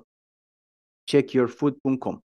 Am un cont acolo, ai, poți să ai și cont gratuit, uh, îți faci un jurnal nutrițional 3 zile, pui ce mănânci acolo și îți dă la, așa, la, o, o să vezi ce carență ai din start. Și o să vezi, de exemplu, dacă mănânci numai plante, că o să ai, o să ai, uh, o să ai câteva carențe. O să fie B12, de care, pe care n-ai de unde să le iei, da? Um, o să fie după aia carență de omega-3 EPA DHA, deci aia cu lanț uh, lung, um, pe care poți să o iei din supliment din alge, ulei din alge. Adică, de, iar vreau să fac o paranteză aici, tot din parantezele, peștele nu sintetizează omega-3, oameni buni. Deci dacă aveți percepția asta că trebuie neapărat să mănânci pește că are omega-3, ideea este așa. Peștele ia, îl ia tot din apă, deci din uh, plancton, așa, și cum îl ia? Peștele foarte mare mănâncă pești mai mici. Peștii mai mici mănâncă crustacee și crustaceele se hrănesc cu microorganismele astea din supa planetar. Ideea este că cu cât este peștele mai mare, cu atât înmagazinează mai mult, mai mult acizi omega-3, care la rândul lor sunt lipofili și stau în, uh, stau în grăsimea peștelui. Problema este că în grăsimea peștelui stă și mercurul, care curge în supa asta planetară și cu cât e peștele mai mare, cu atât o să ai și mai multe metale grele. De-aia foarte mulți oameni care mănâncă mult pește și fructe de mare, în momentul în care au slăbesc brusc, ce întâmplă când slăbești brusc, se reduce cantitatea de grăsime și mercurul se duce în sânge și te intoxici. Așa că uh, e legat de omega-3, mai bine lei frumos decât să le din omega-3. La noi nici n-am întâlnit, am văzut pe afară, mai sunt firme care uh, scriu că este uh, free from uh, mercur, etc. La noi nu știu să existe acest free from, Mm, uh, dar la alge n-ai problema asta. Uh, mercurul nu se stochează în alge și atunci mai bine ți iei frumos uh, EPA DHA, supliment făcut din alge. Iar e foarte ieftin, găsești și la noi, n-ai nicio problemă. Bun, deci ăsta e suplimentul numărul, dar nu e obligatoriu, nu e ceva ce trebuie să iei zilnic sau săptămânal. Asta e așa, dacă pe o anumită vârstă, din când în când, ca să-ți mai protejezi creierul, etc. Bun. După care, în lunile de iarnă, indiferent că mănânci carne sau mănânci carne, D3 și dacă ești vegan, există D3 plus K2. Iar K2 este, ajută în primul rând să fixeze calciu acolo unde trebuie, să nu ți fixeze pe artere, ți fixeze, să-l ducă spre oase. Da? Deci cam astea sunt, astea trei, B12, B12, D3 plus uh, K2 și omega-3 uh, asta EPA DHA. Omega-3 ALA poți să le iei din o, o grămadă de surse, din nu semințe, ulei, uh, etc. Oricum, chiar și dacă n-ai luat supliment de omega-3, EPA DHA, corpul are natura asta de a, și știința de a converti, atunci când are nevoie de ceva, convertește din altceva. Adică el poate converti omega-3 ALA în EPA DHA doar că își consumă mai multe resurse. Că ideea e trebuie să ajuți corpul să nu depună o muncă foarte mare, știi? De-aia e bine să-i dai niște, niște lucruri. Exact, mulțumesc, a fost uh, extraordinar de concis răspunsul. Da, oamenii se tem așa când au, trebuie să iei suplimente, pe atunci nu înseamnă că nu e o dietă bună. Păi stai puțin, în primul rând, dacă faci sport, din start trebuie să iei niște suplimente, că pierzi niște minerale, niște vitamine, adică să o lămurim. Dacă te duci la un concurs de trei zile, poate trebuie să bei niște electroliți, să iei niște ceva, adică Uh, suplimente, de fapt, ce sunt suplimentele? Sunt niște părți foarte mici luate din niște plante sau din, din sinteză care ajung mai repede în sânge decât dacă, și în cantitate mai mare decât dacă ar trebui să mănânci alimentul respectiv, știi? Asta este, știi, de fapt. Bine, ce mă distrează, de exemplu, suplimentele cu turmeric, astea mi se par fantastice. Adică poți să iei turmeric din orice piață, Așa, să spui, îmi pun o linguriță fiecare zi că e antiinflamator foarte bun. Nu știu de ce ar trebui să iei niște capsule în care sunt puse turmericul. Mă rog, trecem peste, asta este uh, altceva. Da, uh, eu în general încerc să rezolv din alimentație, adică la mine din uh, jurnalul la nutrițional este că îmi iau din alimentație tot ce e nevoie și atunci e clar. Ce e interesant că dacă ai o carență în, în jurnalul ăsta și o vezi din uh, alimentație, apare și în sânge la analize, adică îmi fac analize de două ori pe an, odată fac un set complet și a doua oară fac doar lucrurile care sunt aproape de, de limite sau care au o evoluție într-o anumită direcție care nu-mi place, știi? Uh, iar asta e un alt aspect la care cred că avem de lucru. Uh, pentru că mulți zic că, bă, mai bine să nu știu ce am. De ceva tot trebuie să mor. Așa că, măcar să mor sănătos, mă mai. Da, deci, da, deci, cum să zic, chiar și neoplazile, zic, un cancerul de piele depistat la timp e 100% tratabil. Îl, îl depistezi la metastază, e 100% mortal, adică de ce să nu-l depistezi la timp? Nu te controlează niște alunițe, nu știu, și cu soarele ăsta, adică e... Nu, nu știu ce să mai zic. Unii oameni sunt, uh, sunt speriați de medici, de, eu știu, Sistemul medical în toată lumea, nu doar la noi, e concentrat pe tratarea bolilor și tranziția asta către prevenție a început să se facă și la noi și în afară, dar destul de lent. Uh, voiam să vorbim un pic și de um, produsele vegetariene, vegane în România. Tu ești și antreprenor și ai lansat uh, în 2020, după pandemie, o gamă de produse Feel Good. Uh, și voiam să, voiam să te întreb cum vezi piața acestor produse la noi și cum vezi trendul. Există interes din partea publicului? Da, în primul rând am lansat, nu după pandemie, ă, ci noi ne-am lansat în lockdown în prima săptămână, în martie 2020. A, așa s-a nimerit. E... Un moment foarte bun. Ia, da, ia, cum am ajuns eu la, la proiectul ăsta antreprenorial? De fapt, un proiect de antreprenorial social și o să povestim mai ce înseamnă și asta.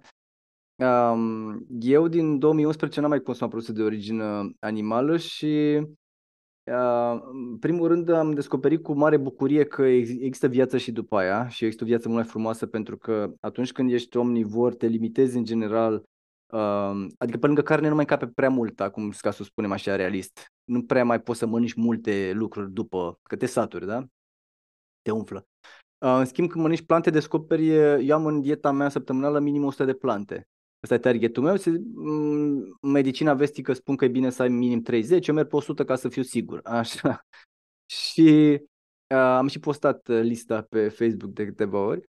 Um, bun, și am descoperit foarte multe alimente pe care nu le știam, gusturi, combinații. Una e să combini niște 10 sau 100 de plante și alta e să ai, o, nu știu, ai practic uh, mănânci carne, ouă și pește, nu știu ce, da. Ok. Rotește aceleași alimente în fiecare zi, sau săptămână. Da, rotește aceste, ace, aceleași uh, alimente.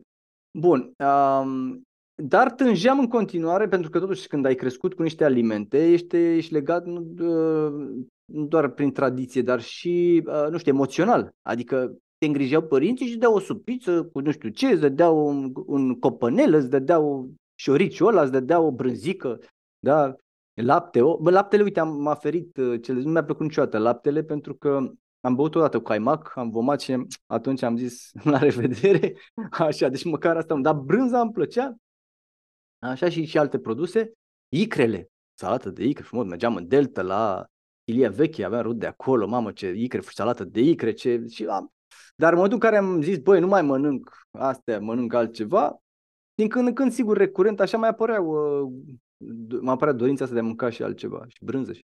Um, și la noi găseai din partea zona asta de produse alternative, um, care imită produsele de origine animală, o ofertă destul de mică și de săracă. Asta și la nivel global, nu doar la noi. Deci până acum 5-7 ani, destul de săracă. Iar alternativele care existau erau 100% ulei. Adică la alternative de cașcaval era 100% ulei de nu știu ce.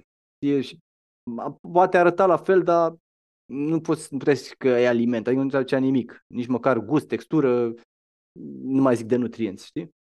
Și călătorind pe aici, pe acolo, pe afară, mergând pe la niște târguri pe străinătate, am văzut că au apărut produse în ce în ce mai interesante și nutrițional, ok, și la gust, textură, unele te păcăleau direct, adică n Um, și în 2018 am făcut un curs de bucătărie vegană de 3 luni în București și am învățat să fac niște rețete. Și uh, ducând produsele alea acasă și dând prietenilor și rudelor, spunea, nu se poate, mă, brânzica asta din caju pe care le dăm, nu, asta e din lapte, sigur. că astea si, cremă, lasă-mă, cum să zic, din amarant sau din... Și atunci am zis, băi, e clar că oamenii ar face tranziția asta mai ușor, pentru că nu toată lumea poate să facă tranziția brusc de la carne, ouă, lapte la plante. Așa. Și am zis să facem, hai să fim partea soluției. De asta zic că sunt antreprenor social, că uh, o spun cu mâna pe nu pe Biblie, pe orice, că nu, așa cu toată um, sinceritatea că um, aș fi, aș fi preferat să fac altcineva business-ul ăsta și eu doar să-mi cumpăr. Deci dacă mă gândesc acum la tot efortul, ce de la început, că orice proiect la început e foarte, foarte greu, a doua oară eu nu l-aș mai face. Acum să zic că e pun, sunt pe făgaș, dar nu l-aș mai face a doua oară. Deci de asta în proiecte de antreprenoriat social consider că Uh, ajutăm foarte mulți oameni să facă tranziția spre, uh, spre produsele astea. Și um, am, uh, am lansat în 2020, deci după ce am făcut cursul în 2018, vreo, vreun an ne-am gândit ce să facem.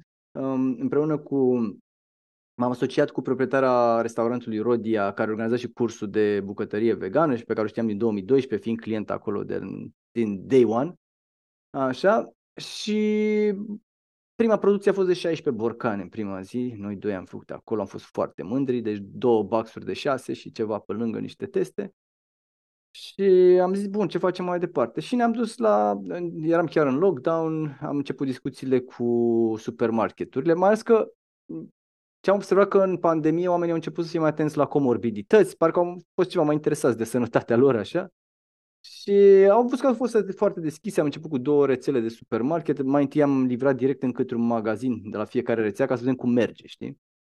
După care ne-am extins în trei magazine, în cinci magazine, 10 magazine, după care am început să livrăm paletat în uh, depozitele lor, după care am mai aportat un al treilea retailer, acum suntem în vreo 300 de locații um, și tot, tot evoluăm și creștem. Deci cam, cam asta este stadiul actual.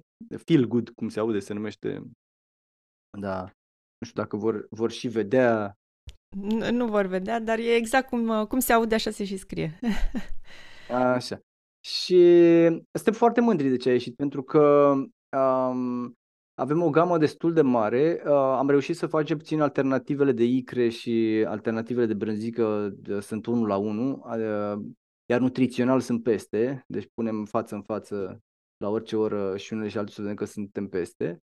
Și um, ce e interesant că nu doar românii apreciază, că ai putea spune, ok, sunt niște produse poate care se potrivesc cultural aici. Dar uh, toți străinii care au gustat au zis, wow. Și într-adevăr, la toate târgurile la care am fost, n-am găsit ceva peste ce facem noi. Vreți să ieșiți și la export? Da, dar e mult de consolidat aici deocamdată. Sigur că ne gândim. Uh, până la urmă, știi, noi ne gândim primul la Uniunea Europeană, pentru că noi suntem un județ din Uniunea Europeană, știi? Eu așa mă gândesc și ce, am, ce interesant că și copiii noștri am văzut la fel, nu, noua generație nu mai percepe cum percepeam noi așa niște granițe fixe, îi spun avion pe două ore acolo sau un tren sau... Uh, și um, am vrea să ieșim și din județul ăsta numit uh, România la un moment dat, cu produsele, dar ca să consolidăm ce e aici, că e, piața e mare uh, și e, nu e acoperită cu siguranță în momentul ăsta. Să ne gândim doar că piața de lactate doar uh, înseamnă 1 miliard 400 de mii de euro, uh, pe când produsele alternative înseamnă vreo 30 de milioane, adică nu e, e loc de luat mult din zona asta de, de lactate. Cum vezi competiția cu produsele tradiționale?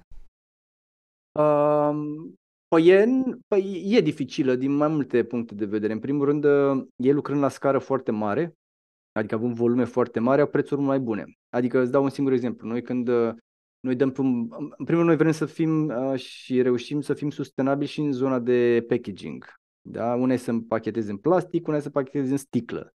Costurile sunt mai mari la sticlă și, și uh, borcanul în sine e mult mai scump, de 10 ori mai scump, deci un leu 20 pe borcan cu capac pe când uh, dacă e variante plastice, probabil sub 10 bani sau 5 bani, uh, așa o dată. Uh, doi, etichete. Eticheta produsului nostru, de exemplu, când faci un tiraj de 500, 1000, 10.000, 20.000, costă de iar de 10 ori mai mult decât dacă faci un milion sau 2 milioane sau 3 milioane. Da? Și atunci ajungi, ai la raft poate un iaurt de 4 lei uh, tradițional și tu vii cu iaurtul cu 11-12 lei, da?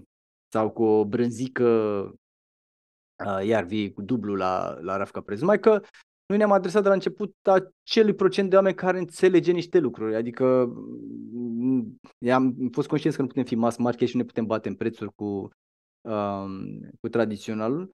Plus că știam că la un moment dat o se taie subvențiile și lor și o să ajungem la volume mari și ușor, ușor, de exemplu în Belgia și Olanda anul trecut a fost prima oară în istorie când uh, burgerii vegetale au devenit mai ieftini decât uh, cei, uh, da, din animal. Și atunci deja se schimbă un pic lucrurile, știi? Bine mai că ai și volume mai mari acolo. Cum vezi reglementările astea la noi? Mie mi se pare că ultimele măsuri fiscale și de anul trecut și de anul acesta încearcă să descurajeze parcă consumul de alimente de, de origine vegetală. Dacă ne gândim doar la Nutri-Score, știi, interzicerea lui de către ANPC anul trecut, modificarea denumirilor la produsele vegane de tip lactate, creșterea TVA la produsele ecologice. Ideea, știi, care, uh, ca și multe alte lucruri care s-au întâmplat de-a lungul istoriei, când se pornesc nu mai pot fi oprite. Poți să pui frână, cum se întâmplă acum, bețe în roate, ce vrei tu, dar nu mai. Exact ca și mai vrei să oprești acum internetul sau globalizarea sau ce vrei să... Nu mai cum, pur și simplu. Așa este și cu uh, aceste produse alternative, plant-based. Uh, creșterea, noi urmăm trendurile din străinătate. Deci dacă ne uităm ce s-a întâmplat acum 5 ani în, în uh, Germania sau cu 7 ani în Statele Unite, noi acolo suntem. Și dacă ce se întâmplă acum acolo, ce volume sunt, e clar că acolo vom fi noi peste 5 ani, 7 ani.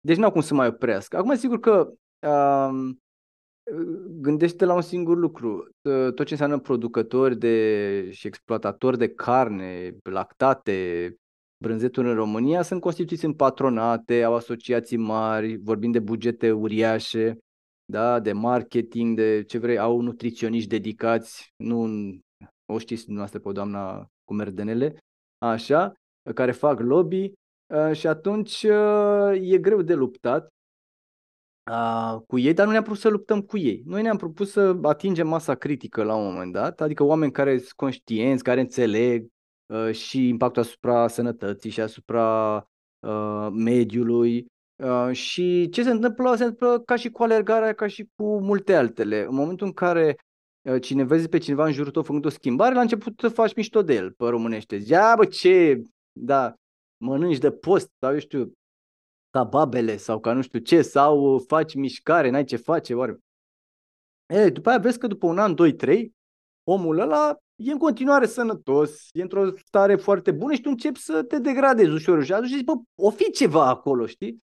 și automat începi să faci tu schimbările. Norocul nostru este și că generația nouă, asta de millennials, e foarte orientată spre plant-based și spre environment, are altă, alt mindset. Um, că noi, de exemplu, și ca produse, noi avem două categorii de produse. Sunt unele care imită foarte bine gustul pentru cei trecuți de 40-50 uh, plus încolo, E, dar tinerii, de exemplu, nu s-a deblocat, nu vor să mănânce neapărat ceva care are gust de telemea sau ceva care are gust de icre sau nu. Ba, sunt foarte ok să mănânce ceva cu turmeric sau cu, nu știu, cu rucola. Vor să încerce gusturi noi. Vor să încerce gusturi noi, să mai deschiși. Pă, și atunci ne, ne-am îndreptat și către ei și speranța acolo. Adică mă uit și la, la generația asta nouă, nu mai are cu, cu tot altă viziune asupra protecției mediului decât uh, cei mai în vârstă, știi? Dacă ai putea să propui o lege, care ar fi aceea? Lege. O reglementare. O reglementare? Ca toate abatoarele să fie în oraș și să aibă pereți transparenți. Atât aș propune. Atât. Nu, eu nu cred. Și e decizia în continuare dacă... Uite, nu forțez pe nimeni să renunțe la carne, nu. Uite atât. Să fie frumos, cu mirosul specific, cu să vezi ce e acolo, pe ăla cu ciocanul dat în cap vitei, cu traforajul, cu curent electric la pui, cu așa. Deci e, e suficient. Că suferința în general, adică sigur poți să o reprimi, poți să delegi, că noi ce facem de fapt ca omnivori, am, am, am citit și mitul ăsta al vânătorilor și tot, toți bărbații sunt vânători. Cum, bă, mănânci soia și de-astea, că unde e instinctul de vânător? La grătar, în fața grătarului toți sunt vânători.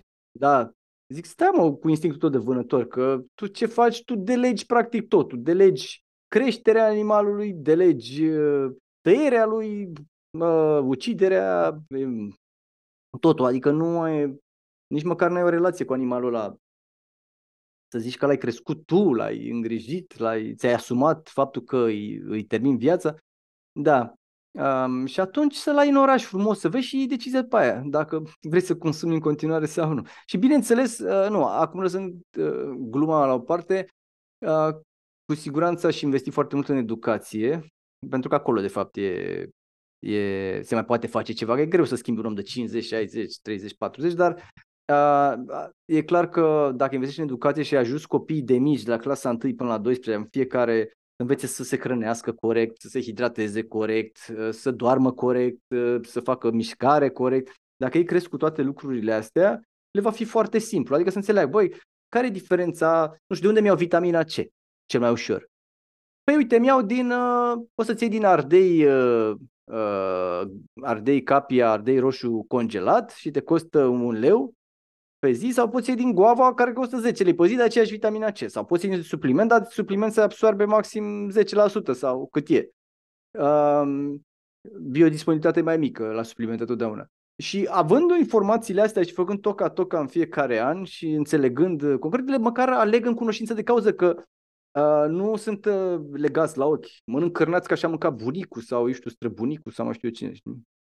Încă un punct pe care mă gândeam să-l abordăm apropo de discuțiile astea din spațiul media și apropo de, de, ce, de ce ne-am adunat, știi, mai mulți care facem podcasturi și discutăm și ne exprimăm public. Um, care crezi că ar trebui să fie responsabilitatea cuiva care comunică public pe teme de sănătate și nutriție? Știi, discutăm mult despre impostură în spațiul, uh, în politică, în administrația publică. Uh, dar poate că există și alte domenii la care ar trebui să fim atenți. Păi, responsabilitatea numărul unu în momentul în care ieși cu o temă nutrițională către comunitatea ta e în primul de a verifica informațiile și de a avea niște surse foarte valide. Adică, hai să zic că ai tu impresia la un dat ai citit în, sau ți-a arătat într-o noapte că, nu știu, B12 te ajută să-ți crească părul, abar n-am. Așa, bun. Dacă vrei să pui știrea asta, așa, intri frumos pe National Institute of Health sau pe Publimed sau pe, eu știu, Health Claims. Are Uniunea Europeană, are un site cu Health Claims în care găsești ce vrei tu acolo. Adică scrii, cauți B12 hair growth, da? Și zici acolo, conform informației existente, nu există această, da? Sau, suplimente cu niște claimuri de te doare capul. Intre și vezi dacă chiar să poate atinge la un moment dat pe viitor și să, să că mă întreabă foarte mulți, dar de ce nu e și suplimentul ăla, și ăla, și ăla, și ăla? Eu cred că e important în momentul în care te hotărăști să iei un supliment să vezi ce carențe ai, adică și prin jurnal și prin uh, analize și după aia vorbim cu un doctor să vezi dacă e cazul să-i spunem că nu e. Orice mineral sau chiar și vitamină și alte substanțe în plus în exces sau aminoacizi în corp sau fier, da, fac ravagii, pentru că fierul e jale să ai în plus. Și atunci trebuie să te documente. Bun, dar revenind la subiectul ăsta, cauți frumos, te informezi și pui acolo, zici, din informațiile mele și trebuie să dai niște, uh, să dai niște, nu știu, niște links acolo, surse, așa, asta, asta ar fi, știi?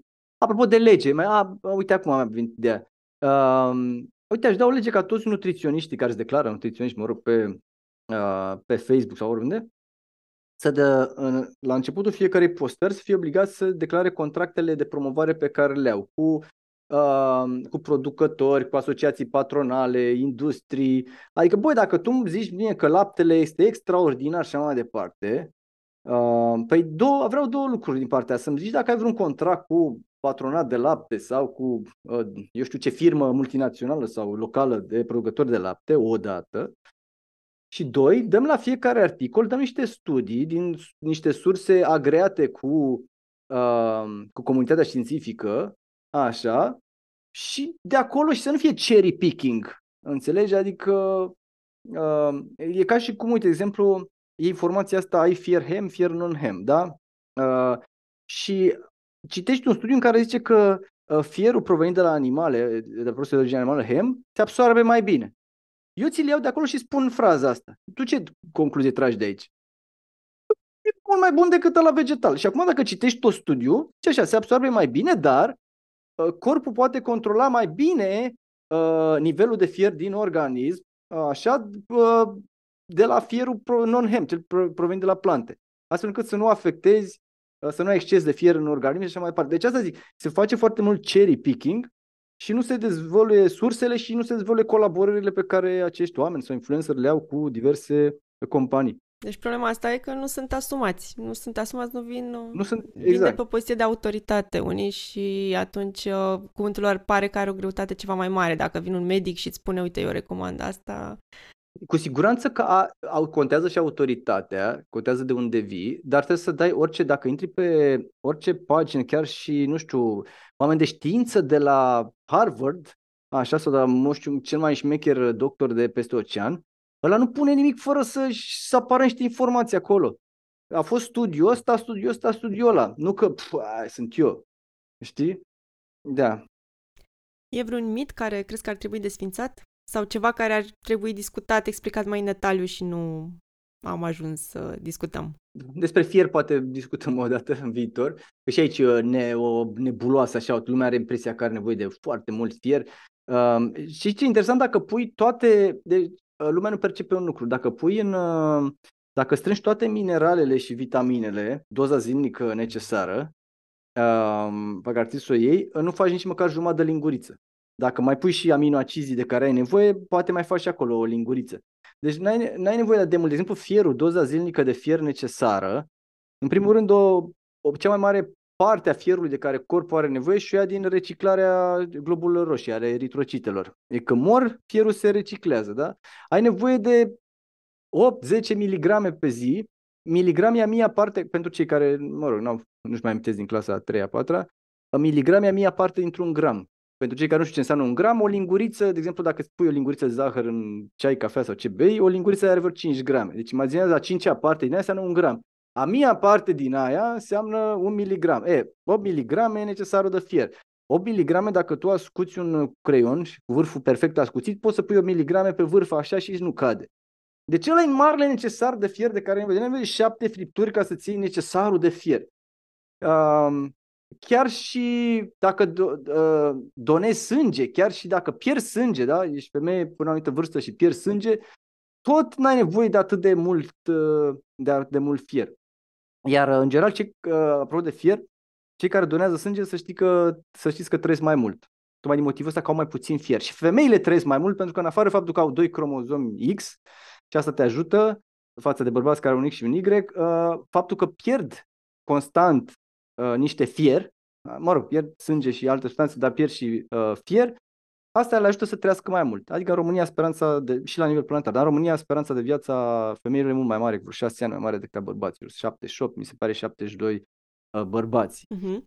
Ca să revenim uh, un pic și la începutul discuției, am promis că o să mai vorbim despre cărți. Recomandă-ne ceva de citit.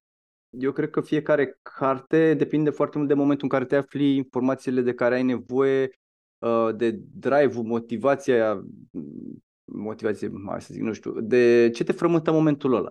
Dacă, nu știu, ai, ai inima frântă, tu mai te despărțit de cineva, ceva îți recomand o carte de nutriție. Poate, poate ai nevoie de altceva, de, nu știu, în care să-ți ofere confort. Deci asta e inutil. Acum să citesc cu despre imunitate, imun se numește în neamț, e foarte bună.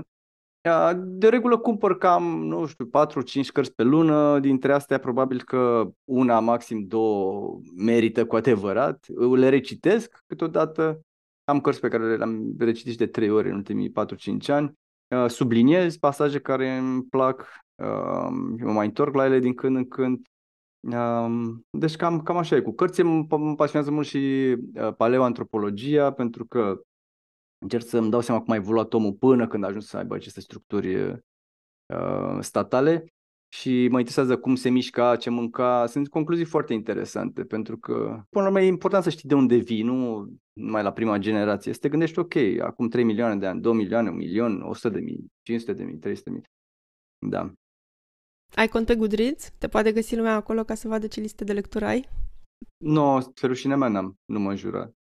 N-am, dar, repet, uh, poate că ajută listele astea, dar în același timp, uh, repet, e uh, important, câteodată te aleg pe tine cărțile, știi? Adică intri într-o librărie și în funcție de ceea ce căutai în momentul ăla sare în ochi ceva sau, sau nu. Sau pot să, sunt cărți pe care am citit cu 10 ani și n-am văzut o valoare în ele, le-am recitit după 3 ani, 5 ani, iar mi s-a părut interesante, deci, din nou, care e nevoia ta și cu siguranță există o soluție în cărți.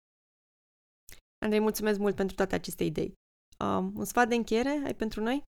Aș încheia, și, apropo de discuția până acum, v-aș încuraja să faci un exercițiu, mi se pare fenomenal exercițiul ăsta ca să vă regândiți viața începând de azi. Luați un metru de croitorie, dacă vreți să nu sacrificați un metru de ăsta frumos și scump, mergeți la Ikea și vă luați niște metri de, de hârtie, de ce sunt așa, lipiți undeva frumos dacă sunteți bărbat, tăieți, ă, considerați că fiecare centimetru e un an, da? Așa, tăieți de la 100 până la 78, tăiați de acolo, la 72, pardon, dacă sunteți bărbat, tăiați, dați la o parte, că ai speranța de viață, tăiați și de la 0 până la vârsta actuală, așa, ok, și o să rămână de la, uite, în cazul meu, de la 47 la 72, deși sper să o împing dincolo de 100, da? Așa. E, a mai rămas bucata aia. Concentrați-vă, gândiți-vă ce aveți de făcut începând de azi, ca bucata aia să fie cea mai frumoasă din viața voastră. Da? Și pentru asta regândiți-vă nutriția, regândiți-vă somnul, regândiți-vă relația cu mișcarea, relația cu oamenii din jur, gândiți-vă la hobby-uri, la pasiuni. La orice vârstă poți să-ți regândești pasiunile. Și cam asta e. Nu știu ce să vă mai încurajez să faceți tot ce ține de voi, puteți face orice. Partea frumoasă în viață e că viața nu are un sens, ceea ce înseamnă că putem să îl dăm noi. Fiecare ce sens vrea să-i dea. Asta e minunat. Pe de altă parte, sigur că ar fi mai confortabil să aibă un sens așa și să-l căutăm la nesfârșit, dar eu cred că e mai important să-i dai tu sensul pe care vrei și sigur că e un sens care se modifică o dată cu vârsta. Că poți să vieții la 10 ani dai alt sens decât la 60 dar uh, vă încurajez să vă regândiți uh, constant și sensul ăsta al, uh, al vieții și de ceul ăla cu care vă treziți dimineața și mergeți mai departe. Excelente sfaturi, mulțumesc foarte mult. Unde te găsesc oamenii în uh, online dacă vor să dea de tine? În online? Te dea Google, Andrei Roșu. Sau fizic? da, fizic mă găsesc în Herăstrău în fiecare zi dimineața alerg. Um, în București um, mă găsesc pe Facebook, sunt mai generații, mai, mai, cu Instagram nu, adică am cont pe Instagram, pe TikTok n-am, pe Facebook, dar nu pot să zic că îmi face plăcere, uh, în mod deosebit, să intru acolo. Um, am adrese de contact pe blogul meu, bine n-am mai scris decât am lansat Facebook, uh, Feelgood, ultimul articol chiar așa se numește, ultima postare, am lansat Feelgood. Și de atunci n-am mai scris nimic. Am zis că o să mai scriu când vând Feelgood. Așa. Uh, și cam asta e. Eu cred că și au, au suficiente informații din discuția noastră de azi Um, oricum, cred că aveau deja 99% din informații și le-au revalidat sau le-au reconfirmat, dar uh, ar trebui doar acum să aplice din ceea ce știau deja și să-și transforme viața. Excelent sfat. Mulțumesc foarte mult că ai fost atât de generos cu timpul tău azi. Chiar cred că sunt niște informații foarte utile pentru foarte multă lume. Mersi și eu.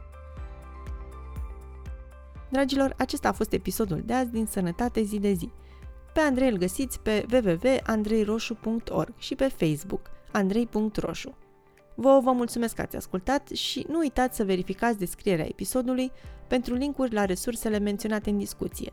Dacă v-a plăcut ce ați auzit, share-uiți, dați like și activați notificările pe platforma de podcasting preferată, ca să nu ratați episoadele viitoare.